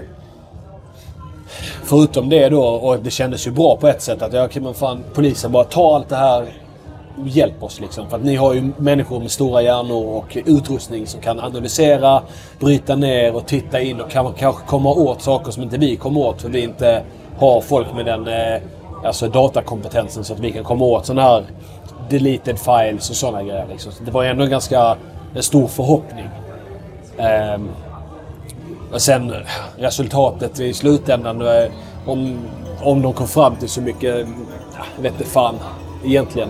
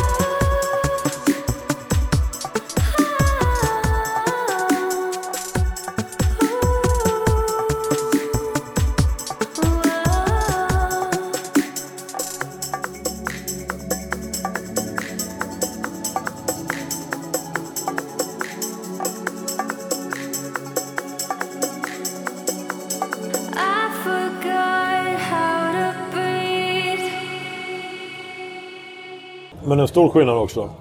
Det kan ju faktiskt vara en sån situation där, där den här personen frivilligt har valt att göra någonting. Och det, det, är inte, det är inte bara liksom att för vem som helst gå in och börja rota i folks privatliv på det här sättet. Utan när då brottsrubricering sker så får ju, får ju polisen helt andra medel att tillgå. Ja, ja. Ja, Och, och större personalmängd som jobbar med det. Också för att det kan ju finnas andra orsaker till att en person är försvunnen. Ju- och Men de gick så- ut också och Ja. sa då att egentligen under den här typen av försvinnanden eller fall så jobbar man då med fem olika teorier. Det, var ju, det kom ut sen i pressen där att då, det kan vara plötslig sjukdom Ja. o- eller olycka. Det kan vara frivilligt försvinnande, det kan vara självmord eller det kan vara någon annan som har gjort någonting mot det. Men självfallet, jag kan verkligen se nu, jag kan verkligen tänka mig nu hur, hur upptagna ni var på att verkligen, ni ville hitta Dennis Arda. Ni ville verkligen finna honom. Med, Ja. med, och ni hade den här bilden för er då, ganska tidigt, samma dag eller efter någon dag, att han hade gett sig iväg på en löparrunda och hade liksom, någonting hade hänt. Ja. Ja. De utreder ju saker lite mer brett kanske. Ja, ja. Det, är en, det är en teori i pusslet då. Men bidrog de med kunskaper eller eh, någon, någon form av tekniska gizmos som inte ni hade tillgång till och kunde... Nej, de gav oss ingen utrustning. Det, det de... Utan att äventyra deras egna eh, utredning så hade vi ju ett visst utbyte med dem. Där vi gav dem all... Alltså vi delade ju med oss med allt. Vi hade ingen... Eh, eller så här, Vi delar med oss av allt till polisen och Missing People. Men när privatpersoner och sånt frågade om saker så gav vi inte ut någonting. För där finns ju också en operationssäkerhet även för vår del. För vi skapar ju stora, stora kartbilder med områden som vi hade sökt igenom. Och det fanns ju en ganska... En, ur, ur en kriminells synpunkt då, om det var en eh, sån här... Eh, att man skulle räkna med att han hade kanske då blivit mördad. Som var en teori. Eller att det var någon som hade påverkat honom på något sätt och kanske höll, höll honom gömd eller fångad. och de ser vad vi har letat. Då är ju ett enkelt sätt att få oss ännu mer på villospår det är att flytta han till ett sånt område där vi redan har varit. Till exempel. Så att vi var ju ganska måna om att ha lite operationssäkerhet på det vi höll på med också. Men, men med det sagt så delar vi ju kartbild. Vi hade ju en digital eh, tjänst med Missing People där vi la in uppdaterade kartbilder. Så det var en digital karta över hela Södertörn.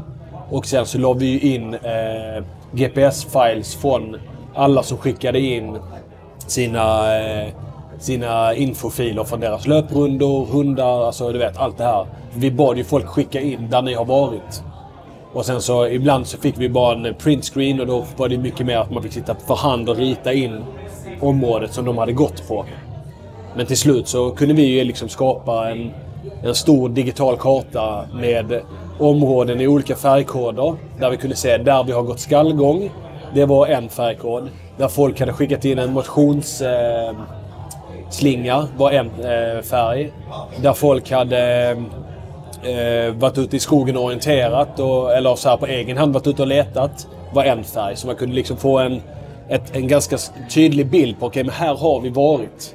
Och när var det, var det skallgångsfärgen i det området, då vet vi att då har vi med en till en och en halv till två meters mellanrum hela den här platsen har sökts igenom. Sån precision hade vi i den här uppföljningen.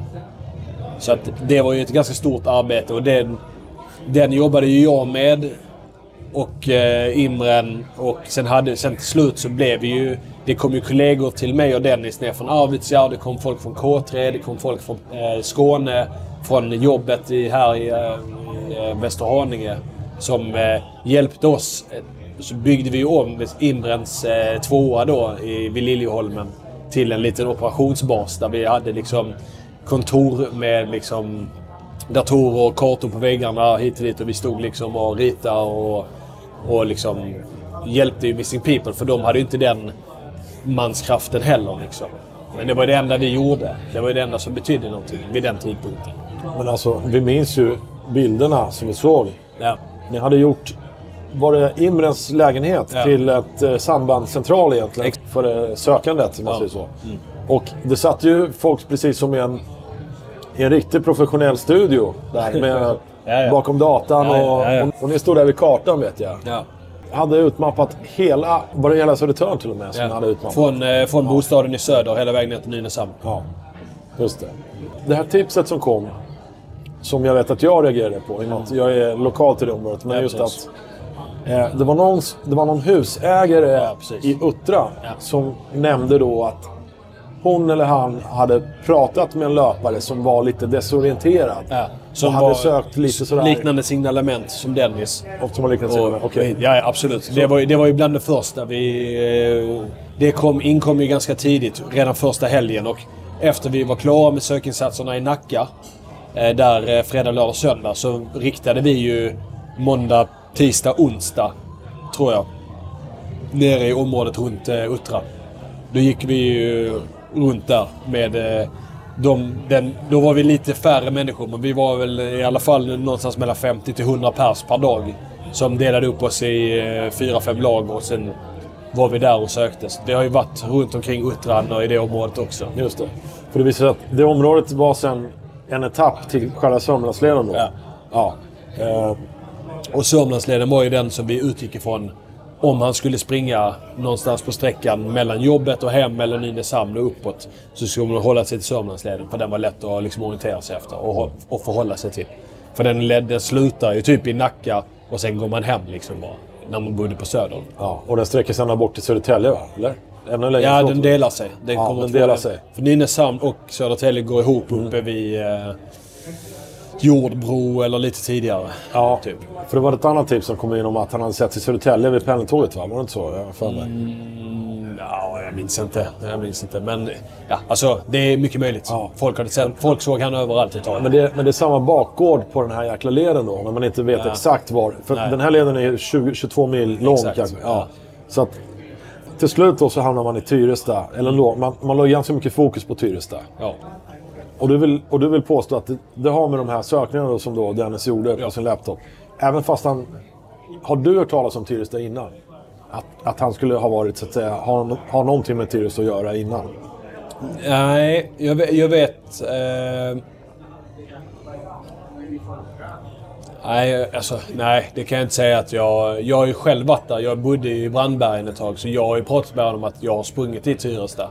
Eh, för jag löptränade... När jag, när, när, efter min värnplikt så jo, jobbade jag i Stockholm i, som soldat i eh, ett halvår. Och då bodde jag och brorsan i Brandbergen. Eh, och det är jättenära Tyresö naturreservat. Så jag sprang ju mycket ut till Tyresö, eh, naturreservat när jag var ledig. Eh, och det har jag ju pratat med honom om. Så att, och jag har för mig att han hade varit där nere och sprungit någon gång innan också. Eh, så att det, det har jag för mig. Det behöver inte stämma. Men jag känns som att jag har en minnesbild av att jag har i alla fall pratat med han om det. Eh, och jag hade varit där eh, i ett skede tidigare också. Liksom. Sen vet jag att det ligger mellan hans jobb och bostad. Så det är inte helt omöjligt att tänka sig att han har varit förbi där. Och, för han var ju ändå... Ibland när han ville göra grejer för sig själv så var han ju ändå upptäcktsfärdsresande. Liksom. Jag menar, han hade ju åkt han har åkt utomlands på eh, resor själv och vandrat och hållit på. Liksom så så han var ju lite så här ibland att han, han, han tyckte det var ganska skönt att göra saker själv också. Så det var inte så att jag hade insikt på vad han gjorde varje dag eller sådär. Så att, Just det. jätte, säkert eh, ganska rimligt att han hade varit där. Och vi ju nämna också en sak som kanske glömde där i början. Det var att han hade ju varit utlandsstationerad också under en viss period. Var det ett halvår ungefär? Eller? Ja. Ja. Alla, då... nästan alla utlandsmissioner i Försvarsmakten är sex månader. Okej. Om man inte är typ diplomatuppdrag eller liknande. Det var han inte. Och då var han nere i Mali och tjänstgjorde. Ja. Han var... Han, eh, European... eh, eller EUTM heter den. Och det, är, det är egentligen ett eh, europeiskt bidrag där man tränar malineser. Eller inte malineser per se, utan det är ett europeiskt land eller ett team som eh, går ihop och utbildar eh, soldater i det landet man är på. Alltså EUTM kan vara på fler ställen. Vi har haft eh, EUTM i Somalia, Mali, eh, Irak och så- vidare. Okej. Så det, det var i stort sett ett utbildningsuppdrag han hade? Ja. Ja, som instruktör då. Vissa, Exakt. vissa moment som man skulle man skulle egentligen kunna säga det som en, en eh, komprimerad värnplikt fast i ett annat land och med den, det landets eh, lokalbefolkning. Just det. Så det är inte tal om att han var med i någon, eh, någon insats, så att säga någon krigsinsats Nej. eller någon... var ingen- han, hade, han hade ingenting att förtälla till dig i den meningen då att han hade varit med eller sett något konstigt eller... Nej. Nej. Nej, nej. nej alltså du... Det var en tjänsteresa inom situationstecken så att säga. Ja.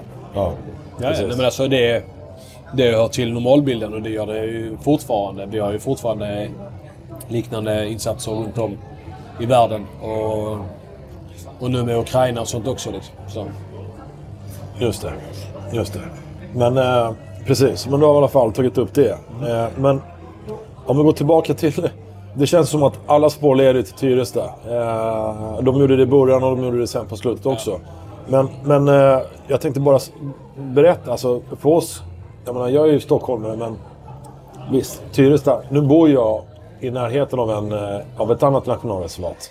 Så att jag, jag lockas inte till Tyresta så. Men, Nej, nej. men för de som inte är bekanta med det området överhuvudtaget så är det ju eh, en nationalpark. Eh, och det är ju omgärdat av ett nationalreservat då, utöver det också. Och vi har ju ungefär 30 nationalparker i Sverige. Ja. Och eh, det här området då, vid Tyresta, det, det, det ligger egentligen mellan två kommuner kan man säga. Haninge kommun och Tyresö. Ja. Eh, och det blev en nationalpark till slutet av det här området 1993. Och själva nationalparken är ju 2000 hektar stor och reservatet 3000 hektar stor och då blir det ungefär 5000. Och sen var det ju visst en, eh, en brand också som eh, var vid den tidpunkten den skedde, 1999, Sveriges största räddningsinsats. Alltså. Då det brann eh, eh, ja, 450 hektar, vilket är En fjärdedel. en fjärdedel av parken brann ju i stort sett upp. Och eh, det har ju fått... Sen dess har det ju... Ja, Tagit den här floran har ju Ja, liksom precis. eh, utvecklats. Och det har ju kommit en... eh, De har ju till och med uppkallat en, en flugsort för Tyrestaflugan som bara finns där. Jaha. Så att Ja, det- den fick jag inte uppleva. Det var i november så det var, Ja. inte, så, det var inte så mycket insekter nej, då. Nej, precis. F- Återstår att se om de är kvar där, de här Tyrestaflugorna. Men, men, eh, men sen, själva, om man då ska besöka Tyresta säger vi då. Ja. Eh, dels så ligger det ungefär två mil från Stockholm city. Ja. Så att det är inte helt omöjligt om du då säger att Dennis var ka- kapabel till att springa ungefär två mil. Så, så, så pratar vi ungefär om den sträckan då. Ja, alltså vi, han, han var kapabel att springa betydligt mer.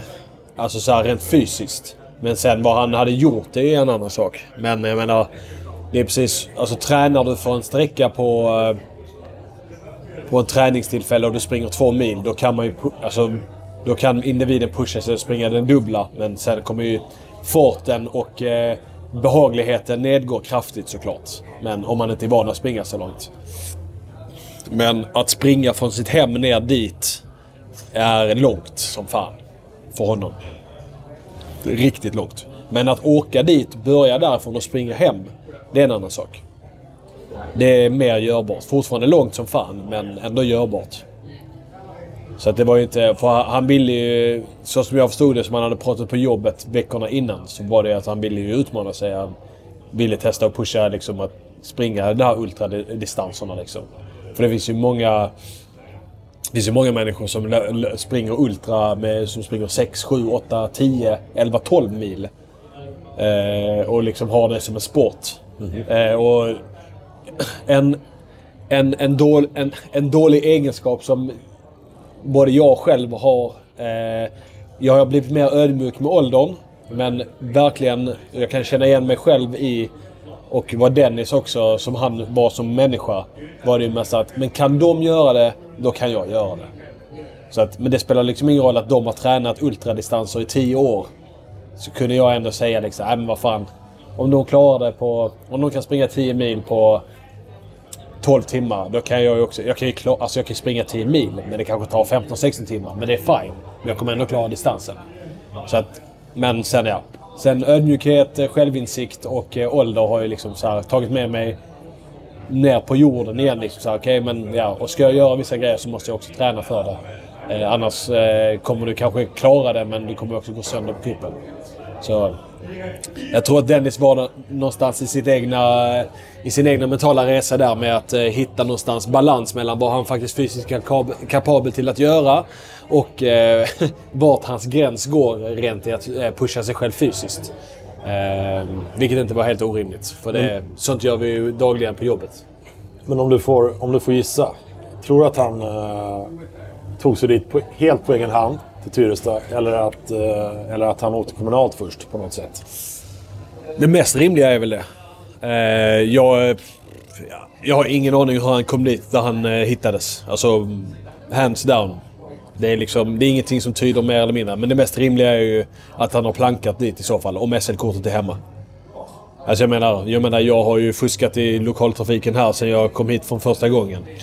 Och jag menar, när jag, när jag flyttade till Stockholm, Ja. då kunde man ladda ner eh, fake-sms. Det var, ju, det var ju guld värt. För att inledningsvis när jag flyttade till Stockholm så hade jag ju värnpliktsförmåner. Så då åkte jag ju gratis överallt. Då hade jag ju bara värnpliktskortet, visa upp det så fick jag ju gå in. Sen så fick jag ju inte ha det längre när jag hade muckat. Och då tyckte jag ju, ja fan jag ska väl inte behöva betala för att åka från, från Haninge in till K1. Så då åkte jag på fake sms-biljetter. Och sen eh, flyttade jag från Stockholm. Och sen när jag kom tillbaka hit nu då har man ju fått inse, okej men jag kanske får betala för mig då. Eller så tar man rygg på en polare som har SL-kortet liksom. Men jag menar, det, det är inte svårt som eh, individ att komma innanför eh, grindarna liksom. Det låter lite så här, alltså när man, när man, är, när man är anställd för att eh, man har liksom målet att försvara sitt eget land. Tycker man ju att eh, i alla fall det landet borde ju bjussa på liksom eh, färd, eh, färdmedlen. Det låter Det- lite som, som den här historien, du vet. Det, det, det rasade ju en bro nere i Italien. Ja. I Genua. För, var det för fyra år sedan det hände nu? Så de, den, den, här, den här bron tillintetgjordes i stort sett. Medan bilar fortfarande körde på den. Ja, Och de här personerna betalade tullavgift för att få köra på den här bron. okej. Om man nu ska ha folk som strider för, för landet så, så kan man i alla fall bjussa dem på ett SL-kort. Liksom, eller, Men, eh, Det, där finns många, det är din åsikt. Alltså. ja, ja, men det finns många andra bra förmåner som man kan eh, under vissa tillfällen eller tidpunkter Ja. i Försvarsmakten som är jättebra också. Men, eh, Ja. men man ska inte glömma bort att det är en statlig myndighet också. Så att, alltså, ja, man ska göra rätt för sig. Du, man betalar som alla andra och så här, det är, Vissa förmåner finns där. Eh, men ja, det är, inte, det är inte hela världen. Men det var ju skönt när man var värnpliktig en stund i alla fall och fick den förmånen. Resa gratis. Just det, just det. Okej, så du tror att han plankade sig fram till Tyresta på något sätt? Det är i alla fall vad du tror, det är om- nej, du får Det är gissa. inte vad jag tror, men det kan vara ett sätt att ta sig dit. Han kan ha sprungit dit också. Men eh, nej. Just det. Alltså saken är den här med problemet eh, runt omkring, eller så här, inte, nu ska jag inte poängtera en sån här, eh, det är ingen slutkläm här, utan det är mer så här att trots allt vi gjorde och allting information vi hittade och alla sökinsatser som vi gjorde så hittades han ju på en plats som var väldigt, väldigt nära där vi höll på att rikta alla våra sökinsatser till. Frågorna kvarstår fortfarande hur han kom dit, varför han är där och varför han är död på den platsen och hur han är död. Alltså omständigheterna runt omkring hans död. Det är fortfarande frågor som vi inte har svar på än idag. Kanske eventuellt aldrig kommer få svar på heller. Eh, och det är ju en vetskap som är väldigt tråkig för att man förväntade sig ändå med vetskap... När vi fick reda på att han hittades så lät det ju först sjukt osannolikt. Bara så här, ja men det är inte Dennis. Alltså vadå? Vad fan skulle han göra där liksom? Och sen omständigheterna runt omkring hur man hittade honom, i vilket skick man hittade kvarlevorna och eh, sådana grejer. Så var det ju mer så man bara, men vad fan... Eh, Okej. Det här låter ju inte som att eh, en...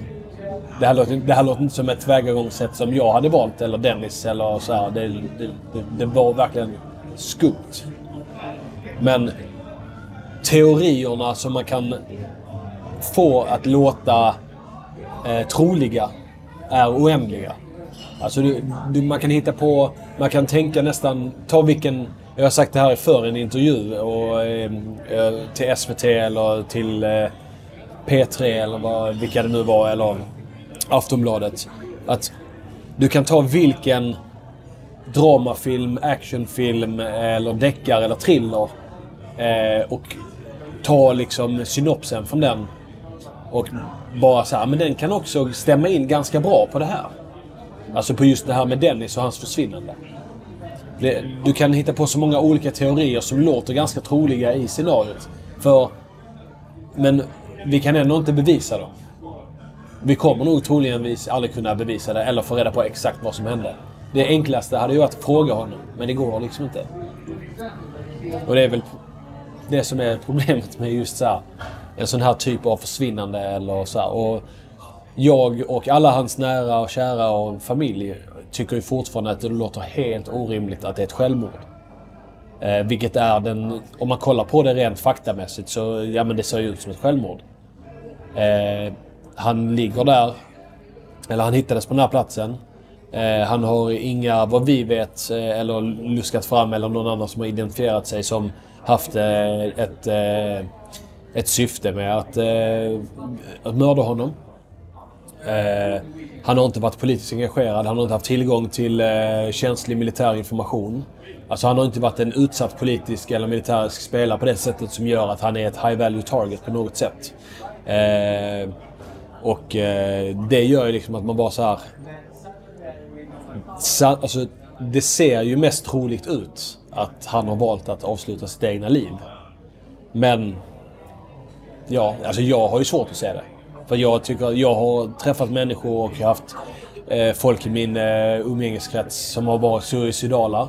Och då känner man ju ändå så här, ja men då har man ändå uppfattat vissa signaler från de här individerna. Eller så här, ett återkommande samtalsämne eller en, eh, ett sätt att eh, te sig till när man pratar om vissa saker och sådana grejer. Att det kan finnas små, små liksom eh, eh, tells. Alltså så här, in, att, ja, man märker att okay, men nu kommer vi tillbaka till det vi pratade om tidigare. Eh, och jag hade aldrig en sån indikator med Dennis. Eh, och jag menar, han och jag hade många kvällar uppe i Arvidsjaur och även en del här nere i Stockholm. Där vi liksom var några öl in på middagen och, eller var ute och så här och liksom ändå kunde prata. Eh, sitta och snacka skit som ja, killar kan göra och särskilt när man upplever jag då när jag har blivit äldre också att det är lättare att sitta och prata om vissa alltså, samtalsämnen som är kanske känsligare. Eh, om man inte pratar om lika öppet inför andra i sin umgängeskrets när man var tonåring. Som kommer liksom med mognad och ålder och sådana grejer. Liksom, och aldrig, aldrig där kände jag liksom att han var en av dem som tänkte på i sådana banor att, att eh, avsluta sitt egna liv. Liksom. Men, men vi, hade ju, vi hade ju den här tidpunkten efter den här massiva sökinsatsen. Där, där ni gick verkligen den extra milen. Och Ja.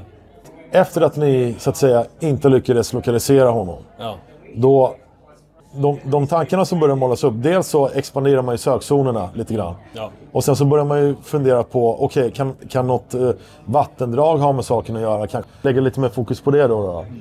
Eh, men sen så kom det då även den här eh, kärnartikeln i Aftonbladet när, när Imre står på en lite högre punkt vid något bergigare område. Och jag vet inte exakt var det var någonstans, men han, han sa ju då att egentligen, det, det våran familj tänker, det är att Dennis har, lever, men att han har liksom flytt ifrån allt. Han gör någonting annat. Och han vill inte meddela oss det. Ja. Så det var liksom de, de tankarna. Och sen så dröjde det fanken inte mer än ett par, tre veckor efter den artikeln kom ut. Så minns du när du fick reda på att man hade funnit Dennis? Kommer du ihåg det ögon, ögonblicket? Ja. Jag var ute och sprang. Här i Sundbyberg. Ute längs med... Eh, det var väl en, det var en solig dag. Det var ju tidigt i mars. Jag minns att eh, Imren... Eller nej, det var inte Imren som ringde. Det var Mia som ringde. Och eh, berättade... Hon var, ju, hon var ju väldigt, väldigt upprörd och jag fattade ju direkt. Alltså såhär bara, okej. Eh, att de hade hittat han. Och jag eh, blev ju först eh, ifrågasättande. Så här, okej, på vilket sätt vet de att det är Dennis liksom? Precis, för att vi måste ändå säga det att man gjorde ett fynd den 27 februari. Sen så dröjde det ju för sig en vecka, tror jag, något sånt där, men innan, innan då, man ja. gick ut officiellt och sa att, bekräftade så att säga att det här är Ja. Dennis Harder då. Precis. Eh, för jag hade... Jag, jag för mig att jag hade hört innan att de hade hittat någonting i Tyresta. En kropp. Och sen, en eller två dagar senare, så gick man ju lite så här med förväntan. Alltså typ så här, okej, vad, vad, vad är det här? Då ringde Mia då och berättade att det var eh, Dennis då, med, i högsta sannolikhet. Men det var ju innan, det var innan DNA-svaren och allt sånt hade kommit. Men man hade ju hittat eh, då klocka och lite andra signalement som eh, stämde överens liksom. Men eh, ja, jag minns att jag sprang hem, eller jag liksom så här... Eh, tog mig hem så fort jag kunde. Eh, och sen eh, ringde jag eh, brorsan som också eh, my, alltså, nära vän till Dennis och också åkte hem. Han var ju, när Dennis försvann så var ju min brorsa Ted då nere i, i Mali på insats. Och, eh, men under tiden, under första helgen, de första dagarna så, så sa jag ju till honom att eh, vi behöver hjälp. Liksom. Och då eh, lyckades han ju lösgöra sig och komma hem tidigare så att han kunde hjälpa till. Eh, vilket var eh, bra för mig. Det var ju liksom ett, ett, en, eh, en stöttepelare, en, eh, en, en trygghet för mig att få så mycket av mina nära och kära eh, nära mig. Då under tiden som det här höll på. Sen så bodde ju brorsan och en, en av mina andra närmsta barndomskompisar, Kalle, hos mig i min lägenhet i tre veckor till nästan. Under tiden som det här... Det, det, när vi hade de största insatserna liksom. Mm. Men... eh, Nej, det var, det var klart att det var... Det var ju, det var ju tidigare där, november, december. Men sen själva beskedet där sen så... Så blev det ju mer den här att, ja men okej. Eh, vi får väl eh, anta att det känns fortfarande, det känns fortfarande lite surrealistiskt. Så här, jag kan liksom inte riktigt tro på det.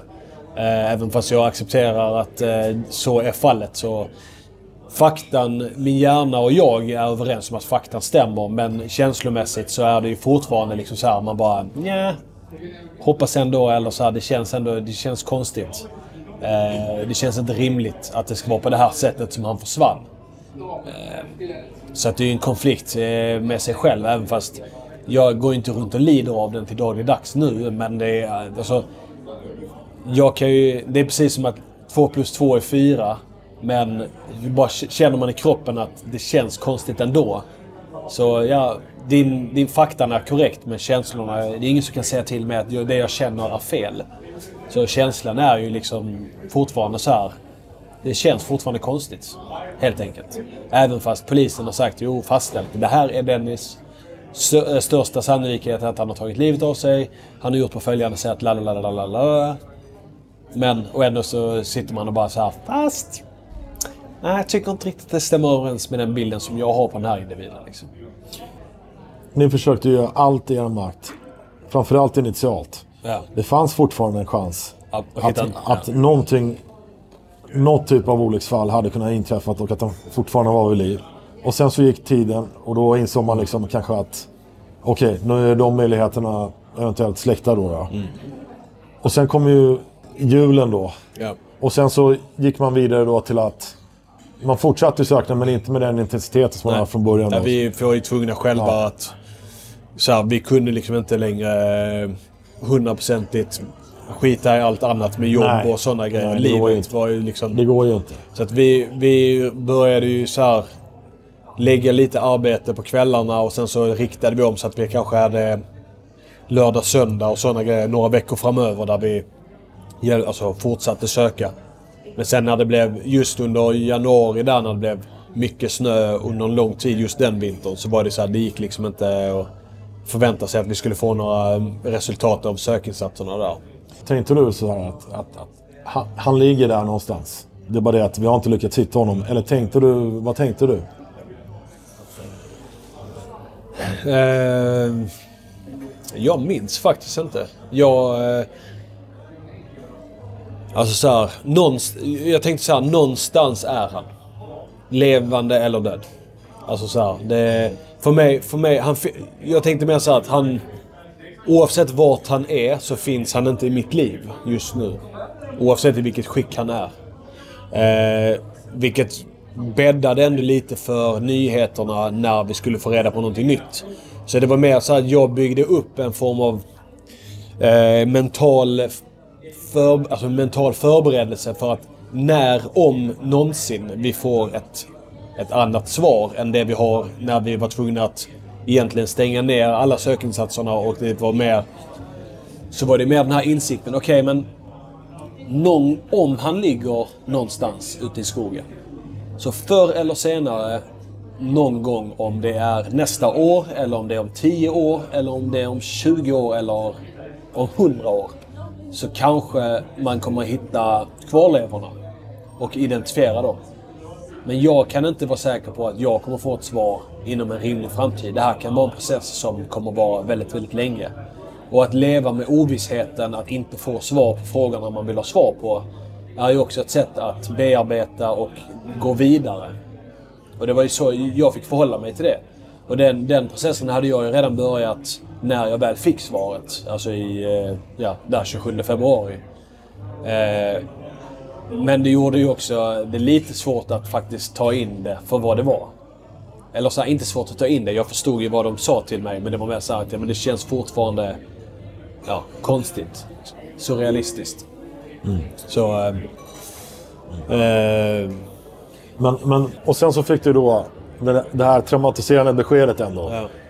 Så det, det, det är liksom, det är lite på, både på gott och ont det här. Det, det, man får ju svar, Exakt. letandet upphör. Ja. Men samtidigt börjar en annan sorts process. Ja. En annan process tar ju vid. Absolut. Så att det, är ju... eh,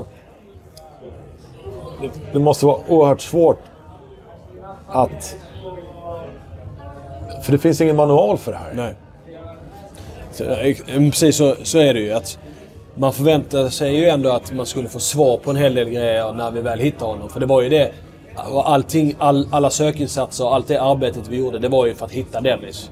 Och sen några månader senare då, när vi hittade honom, så dök det egentligen bara upp mer frågor än svar.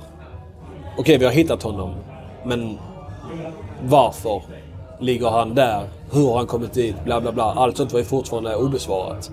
Så det, och, se, och det har ju blivit en sån här... Den, den uh, utebli, uh, uteblivna informationen är ju någonting som fortfarande påfrestar familjen väldigt hårt. Och även mig till viss del, även fast... Uh, ja, alltså så här, jag, jag är medveten om dem, men för familjen, alltså Imren och hans föräldrar då, Yxel och Sukran, så, ehm, så är det ju fortfarande väldigt, väldigt traumatiskt och tufft för att informationen om många sådana frågor finns ju inte att svara på. Och man söker och, och de söker och de söker fortfarande efter en mer liksom ja, kanske information som de känner att de kan acceptera. Eh, eller bara, ja, jag vet inte. Det, det, just den biten är... Det är så individuellt hur man eh, processar den och går vidare. Eh, och jag... jag eh, Alltså jag vet ju att det, det är ju ett sår som aldrig kommer läka helt. Det kommer ju aldrig vara som det var när han fanns nu efter. Det är liksom en tid innan och det är nu är det tiden efter. Och det kommer ju... Den och så ser verkligheten ut nu liksom. Det är ny vardag. Ja, exakt. Det är ju det. Och särskilt för eh, familjen Arda så är det ju det. En, eh, det är en helt annan eh, lägesbild än vad de hade innan november 2020. Alltså det, det är ett, det är tvåeggat svärd. Ja. Man, man har mellan pest och kolera att välja på. Ska man leva med ovissheten? Ja. Eller ska man, ska man få det här fyndet? Och sen så grubbla på det då, så att säga. Vad väljer man? Eh, men själva fyndplatsen, så att säga, efter er sökinsats. Mm. Vet du exakt var fyndplatsen är? Har du varit tillbaka dit? Ja, ja. Jag var där. Alltså dagen efter, eller samma dag som polisen lyfte avspärrningarna så var jag, Imran eh, och några andra barndomskompisar där. Dit, gick dit. Okej. Och kollade och... Ja. Ja, just det. Så, så man kan säga då att den här enorma nationalparken. Det, eh, det finns en huvudingång till Tyresta som är Ja. Tyresta by. Ja. Eller, ja, det är det som Ja, ingår. men där ligger att- en, eh, friluftsgård och lite sådana Ja, precis. Eh, och sen så finns det då en annan separat ingång som ligger till, eh, kanske till öster om parken. Mm. Stensjödal, eller? Stensjödalen 3. Jag har allt det där. eh, Ja, ja men det stämmer nog. Och jag har för mig att det här ligger någonstans, fyndplatsen ligger någonstans mitt emellan Ja. de här två Ja, punkterna. det gör det. Det ligger mitt, mitt mellan eh, västra och östra gränsen av nationalparken, fast i södra delen. Ja. Och du menar att eh, när du såg, när du fick reda på fyndplatsen, Ja. liksom, vad, var, vad var din reaktion? Alltså det, Ja, men så först och främst så var det mer så här att vi, ehm, vi jämförde ju med den digitala arket vi hade. Alltså vi, vi har ju varit i det området med eh, en... Eh, med några hundra meter ifrån bara, med skallgångskedjor och personal med hundar och sånt. Flera månader tidigare.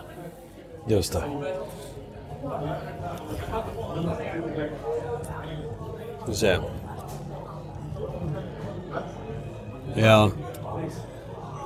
Ja, exakt. Så, ja, där kommer man upp dit. Där är en eh, traktorstråk upp dit. Och... Eh, eh, så vi har ju gått... Den här vägen hade vi som ledstång eh, för flera och sen går det ju en väg upp här, en väg upp här. Och längs med alla de här stigarna har det gått folk med den som ledstång. Alltså när man har gått 20-30 man ut från vägen på höger sida. Gått hela vägen upp med två, en till två meters mellanrum och sen vänt på steken och gått samma väg tillbaks.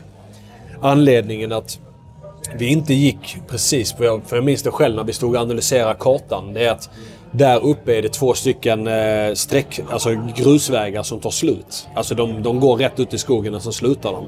Så att om man hade med förbehållningen att han var ute och sprang och hade korta till exempel med sig, då finns det ingen anledning att springa på dem för att de, de leder ingen vart. De leder bara rätt ut i skogen.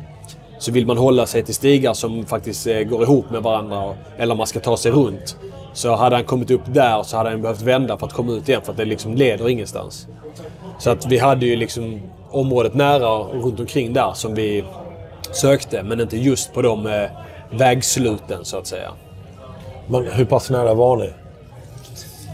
Alltså jag kommer inte ihåg exakt, men säg att vi, ha, vi gick ju längs med den här vägen och eh, eh, skallgångskedjan sträcker sig ju alltid, lite på hur många man är, men den sträcker sig alltid från eh, 50 till 150 meter kanske, beroende på hur terrängen ser ut.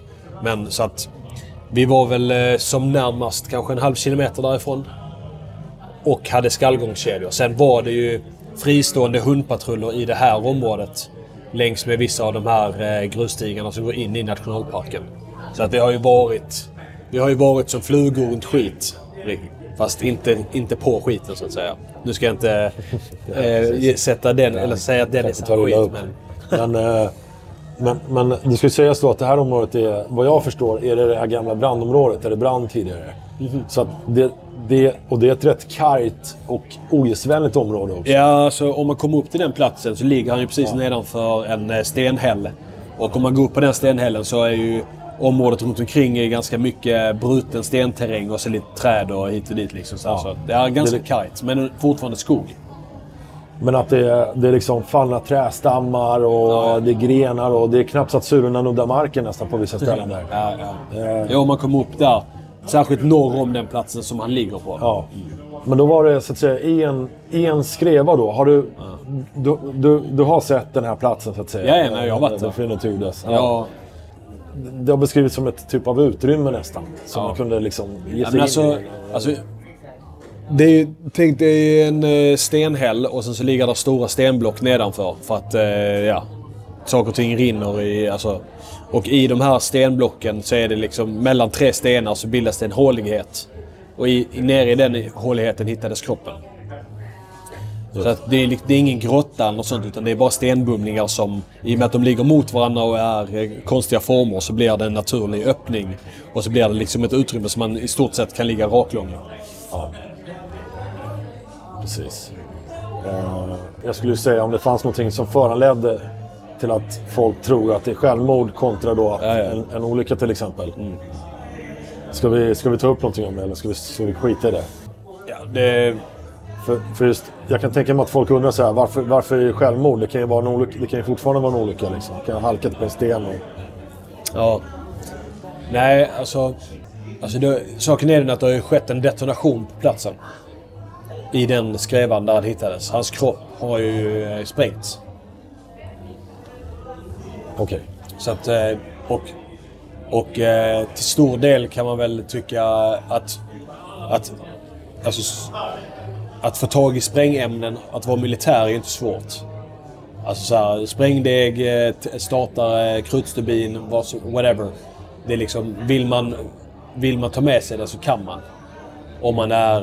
Eh, så här, det är liksom inte omöjligt. Eller så här, det, är inte, det är inte det enklaste. Du måste ju såklart sno det. För att du får inte ta med det hem. Men det finns å andra sidan inte en sån detaljuppföljning. Att om du verkligen, verkligen vill så kan du.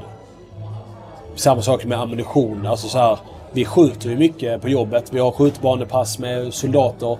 Och sen så eh, låser man in och ut. Och du som officerare har ju gått igenom säkerhetsprövningar. Bla, bla, bla, bla, bla. Som är eh, A och O för att verksamheten ska gå runt. Det måste ju finnas ett förtroende för den individen som omhändertar alltså ammunition och andra grejer. Att eh, den individen har rent mjöl i sin påse. Och det har ju vi till 99%. Men det finns ju alltid undantaget. Och det, men det är därför Försvarsmakten är ganska hårda på just säkerhetsprövningar och sådana grejer också. Att inte vem som helst får tag i allting. Men det fanns ju liksom ingen anledning att eh, tänka att Dennis skulle eh, använda det på ett sånt sätt. Att eh, utsätta sig själv eller någon annan för fara. Eh, men det som har skett på platsen är ju att han har ju... Han eller någon, nu är det liksom så här, nu är det spekulationer igen. Detta är inte vad jag tror utan det är en teori om vad som har kunnat kunna hända där. Men då, en, en laddning av någonting, eh, förmodligen sprängämnen som man har fått tag i i Försvarsmakten. Eh, sprängdägg motsvarande. Som är liksom, finns på eh, alla grupper, eh, plutoner. Alla, alla tjänstgör med sprängdägg. För att så är det bara. Eh, och det är lätt att liksom frakta.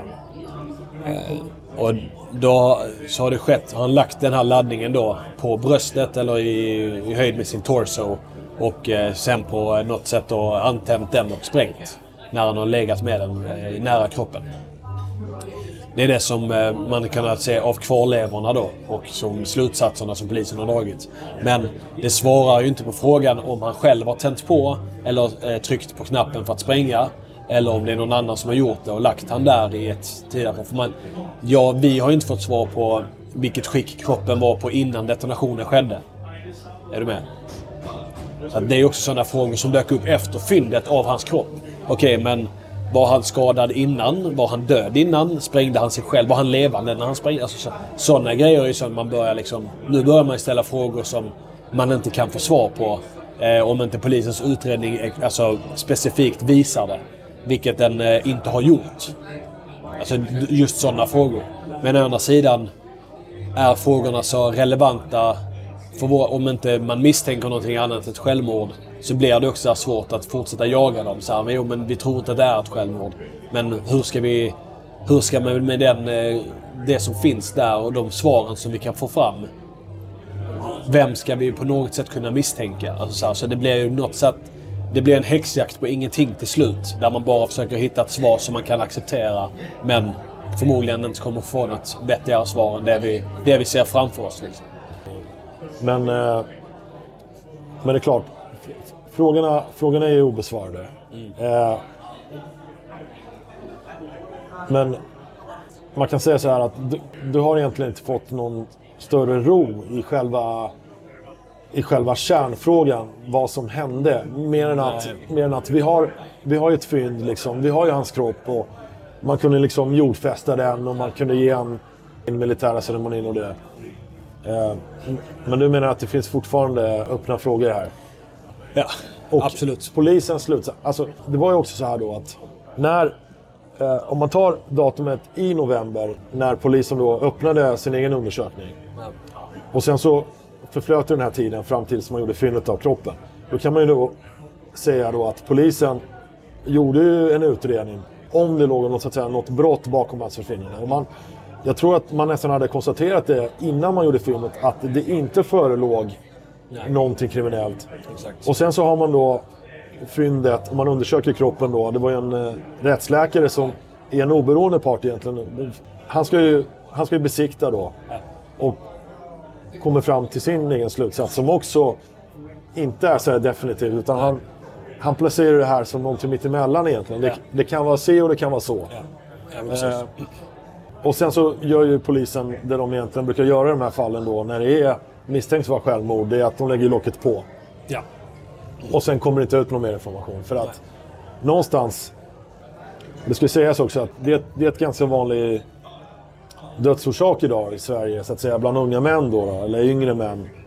Eh, självmord ligger ganska högt upp där. ja, så är det ju. Och att då, kan- det är inte alla som har familjemedlemmar som ombesörjer och liknande. Så att polisen kanske inte zigzaggar mellan olika fall och så att säga är- mycket mer öppna i ett fall och sen är de mycket mer restriktiva i ett annat. Utan de kan, kanske har den här hållningen då att när de Exakt. upptäcker att motivet verkar vara Ja. självmord.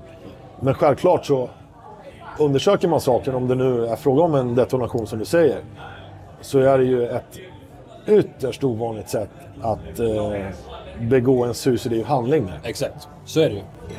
Alltså sprängning är ett vanligt sätt när man orsakar terrordåd. Ja. Men att själv ta sitt eget liv på det sättet det verkar vara väldigt ovanligt. Det som, det som hör hemma till de fallen man, man har är att det finns en förvana för materialet. För, för själva alltså sprängmaterialet. Och att man normalt oftast utlöser det i trånga utrymmen. Ja. Minimera eh, collateral och så här, liksom att någon annan ska ta skada av det. Ja, säkert. Ja, men det alltså trånga utrymmen specifikt. Alltså man väljer platsen när man skulle spränga. För att du inte antingen skadar andra eller eh, du gör det du... Maximal inverkan också på själva sprängningen. Jag menar att trångt utrymme kanske maximerar saker och ting. Ja. Man, man vet att det blir definitivt och Ja, ingenting, inget fjuttigt liksom. Nej. Har ni den här utbildningen i försvaret att ni, ni hanterar sprängämnen och det? Ja, Ni har det? ja, ja absolut. Det är ner på soldatnivå. Sen, eh, alltså rent så här tillgångsmässigt så är det ju alltid officerare som omhändertar ammunition. Man ger ju inte soldater eh, en eh, obegränsad mängd med ammunition och sådana grejer. Utan allting sånt räknas ju. Så det är inte så att det är det jag sa innan med det här att om man vill så kan man. Men å andra sidan är det ju också så att om du som officerare är den individen som vill få tag i det. För att det är jag som officerare i mitt ämbete så jag låser jag hämtar ju ut ammunition på en beställning. Jag beställer tusen stycken skott. Hämtar jag ut dem, sen går jag ut på skjutbanan och sen så skjuter vi 900 skott den dagen. Och så har jag 100 kvar. Om jag är en oärlig individ då eller har en dold agenda, då skulle jag ju kunna enkelt då byxa 20 skott. Och sen lämna in 80 och säga ja men vi sköt 920 skott idag. För då blir ju de 20 skotten jag har i fickan, då, är det ingen som, alltså då räknar man ju de som uppskjutna. Så då är det inte konstigt att... Alltså, då, så, så enkelt är det då, med situationstecken här. Så att det går ju om man verkligen, verkligen vill. Samma sak med sprängämnen. Alltså du skriver ju ut, du beställer ut en mängd. Räknar på hur mycket du ska använda. Men sen i slutet av dagen så visar det sig ja, men en soldat var sjuk så då sprängde vi inte upp hans mängd. Ja men då har vi 500 gram kvar. Ja. Och av de här 20 kilona som jag låst ut så lämnar jag in 18. Men vi har egentligen bara sprängt 17 så jag tog ett kilo själv. Liksom. Alltså, så att... eh, Just det. och tyvärr så... Ja, alltså tyvärr på ett sätt så är det så. Men å andra sidan så går det inte att göra på något annat sätt. För att skulle man haft en, st- en starkare uppföljning på det så hade verksamheten inte knappt gått att genomföra. Så att... Eh, ja. Så frågan, alltså, det är fortfarande frågor som är obesvarade för dig. Man kan säga att Ja, ja. polisen har egentligen, eh, i deras slutsats, är det ingenting som du ska, så att säga, kan hämta någon, någon rogivande utav. Det är mer frågor än svar fortfarande för dig. Alltså, rent, rent faktamässigt så har jag ju fått svar. Men eh, känslomässigt, vad jag vill ha svar på, så finns det jättemycket frågor fortfarande. Jag menar, jag hade ju kunnat... Jag hade ju jättegärna pratat med Dennis en sista gång eller en gång nu här i efterhand. Bara så här, vad fan tänkte du egentligen? Liksom, eller varför är, är det som det är nu liksom? Men realistiskt så går det inte för han, han finns ju inte längre. Liksom. Nej, absolut. Och det skulle sägas att jag kan ju tänka mig att, att ni verkligen eh, tänkte igenom också perioden före till exempel. Jag minns du sista gången du träffade Dennis? Har du, Ja, så jag tror jag har en minnesbild eh, vad vi gjorde. Alltså jag för mig att... Jag, jag, jag kan inte svära på att det var sista gången vi, eller innan han försvann. Men en av de sista gångerna så var vi här i Sumpan. Vi var hemma hos mig. Eh, och sen hade vi varit och tränat. Eh, och sen var vi ute och käkade här på Texas Longhorn på hörnet här liksom. Eh, och sen... Eh, och det var, men det var typ eftermiddag, kväll. Det var liksom inte sent. Och sen så skildes vi åt eh, ganska tidigt på kvällen liksom. För att vi skulle göra annat liksom. jag menar, han, han dejtade ju en tjej som i och för sig han hade känt sedan tidigare. Men Ja. han hade, han hade en dejt, han hade en, liksom, en relation på G. Ja. Och han, han nämnde ju för dig även då att han, eh, han, var, på, han var i någon fas att byta lägenhet. Var det Ja, inte så? 100 procent. Ja, Ja, ja. Han, eh, han var på visningar eh, kontinuerligt hela tiden. Så att Under, det, under den perioden som han försvann så var han på eh, en, två visningar i veckan. Ish. knappast någonting som föreleder en att tro att herregud, den här, den här killen kommer att göra det här liksom. Nej. Ja, men det brukar väl inte vara... eh, Alltså en av sådana här eh, starka eh, anledningar att folk misstänker självmord är att individen inte uttrycker några framtidsutsikter eller sånt där liksom. Det är väldigt sällan en person som planerar att begå självmord planerar för eh, så här, ja men jag ska byta lägenhet och eh, hit och dit och sådana grejer. Så att det, Absolut. Det, det blir. Men å andra sidan, är man en person som är medveten om det eh, och, och är eh, medveten om hur det kan framställas så kan man ju också vara duktig på att dölja sina spår. Att, Ja, och jag skulle nog säga att vi vanliga dödliga, så att säga, vi, vi är inte så utbildade i ämnet. Nej. Utan i de flesta fallen så sker det plötsligt där och då. Men jag tänkte faktiskt, eh, med tanke på att vi pratar om den här frågan, så tänkte jag läsa upp och eh, eh, en sak som jag tog ut. För att jag kommer att tänka på det att det, det är lite de här, vi är inne på det här området nu. Eh, med självmord och det. Så att jag ville bara säga till er där ute att det finns faktiskt hjälp att få. Eh, och eh, i, ab, absolut kontakta. Det finns något som heter Självmordslinjen och numret är 90101. 90101. Och de har även en chatt som heter chat.mind.se. Så den här organisationen heter Mind. Och eh, de, eh, det är folk som sitter där, det är bara liksom... Går, det minsta tanken överhuvudtaget så kontakta dem för guds skull. Man blir bara liksom förstummad över hur pass plötsligt, om det nu är fallet, sådana här grejer kan ske. Nej, men det är jättebra. Var, var, inte, var inte rädda. Sök hjälp. Verkligen. men ja, jag ville bara liksom få det där överstökat egentligen. För att, men okidoki. Ja, är det något mer som vi ska ta upp om Dennis som du vill att... Eh, om man ska komma ihåg Dennis Arda. Det här är inte den bilden man vill ha. När man, när man, vi var ju alla väldigt berörda av det här när det skedde. Och, och det, de bilderna man såg av Dennis utan att man egentligen kände honom så var det ju, verkade det vara en hel kille. Verkligen. Ja, ja. Alltså man ska ju... Jag har... Eh, han är ju en, eh, en ögontjänare av rang. På sättet... Eh, på, ett, på ett charmigt och roligt sätt. Eh, där han eh, som privatperson är... Eh, eller var... Eh, busig som fan. Alltså så här. Eh, charmig, eh, svärmorsdröm. Eh, med, mycket, med mycket fuffens. Eh, gillade att hitta på eh, jävlas med kollegor på ett, alltså, så, ett roligt sätt. Eh, eh, var inte rädd för att eh, liksom konfrontera eh, när någon sa någonting som var fel eller, eh, eh, eller om man sa någonting som han tyckte inte stämde. Så att, alltså, utan att, sätt, utan att klämma fötterna på någon så kunde han på ett enkelt sätt öppna upp till en dialog där han uttryckte sina åsikter men också lyssnade på individen som hade andra åsikter. Så att det var liksom inte svårt att få plats i rummet där han var i. Eh, vilket också bjöd in att han, han var en extremt social och utåtriktad människa som hade väldigt, väldigt lätt för eh, att eh, ställa sig i sociala sammans, alltså konster där, eh, där han inte kände någon och snabbt kunde göra sig vän med de som var där.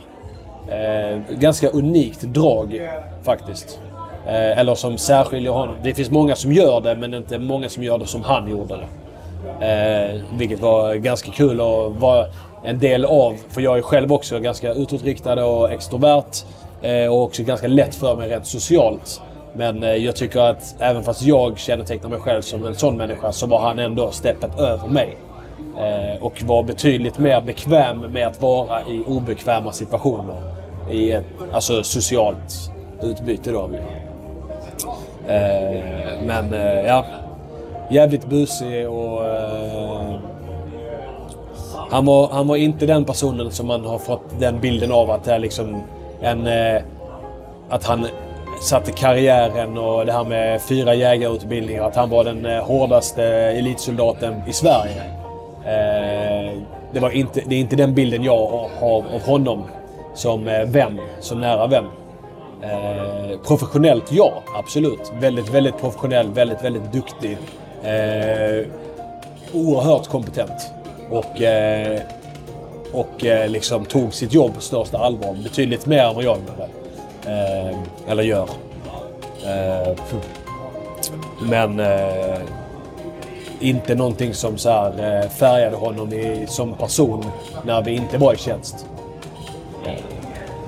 Vilket gjorde han till en eh, jävligt eh, kul kille att, eh, att vara, eh, dela vardagen med och åka iväg och hitta på eh, dumma, dumma grabbresor till Alperna och sådana grejer. Det var alltid kul.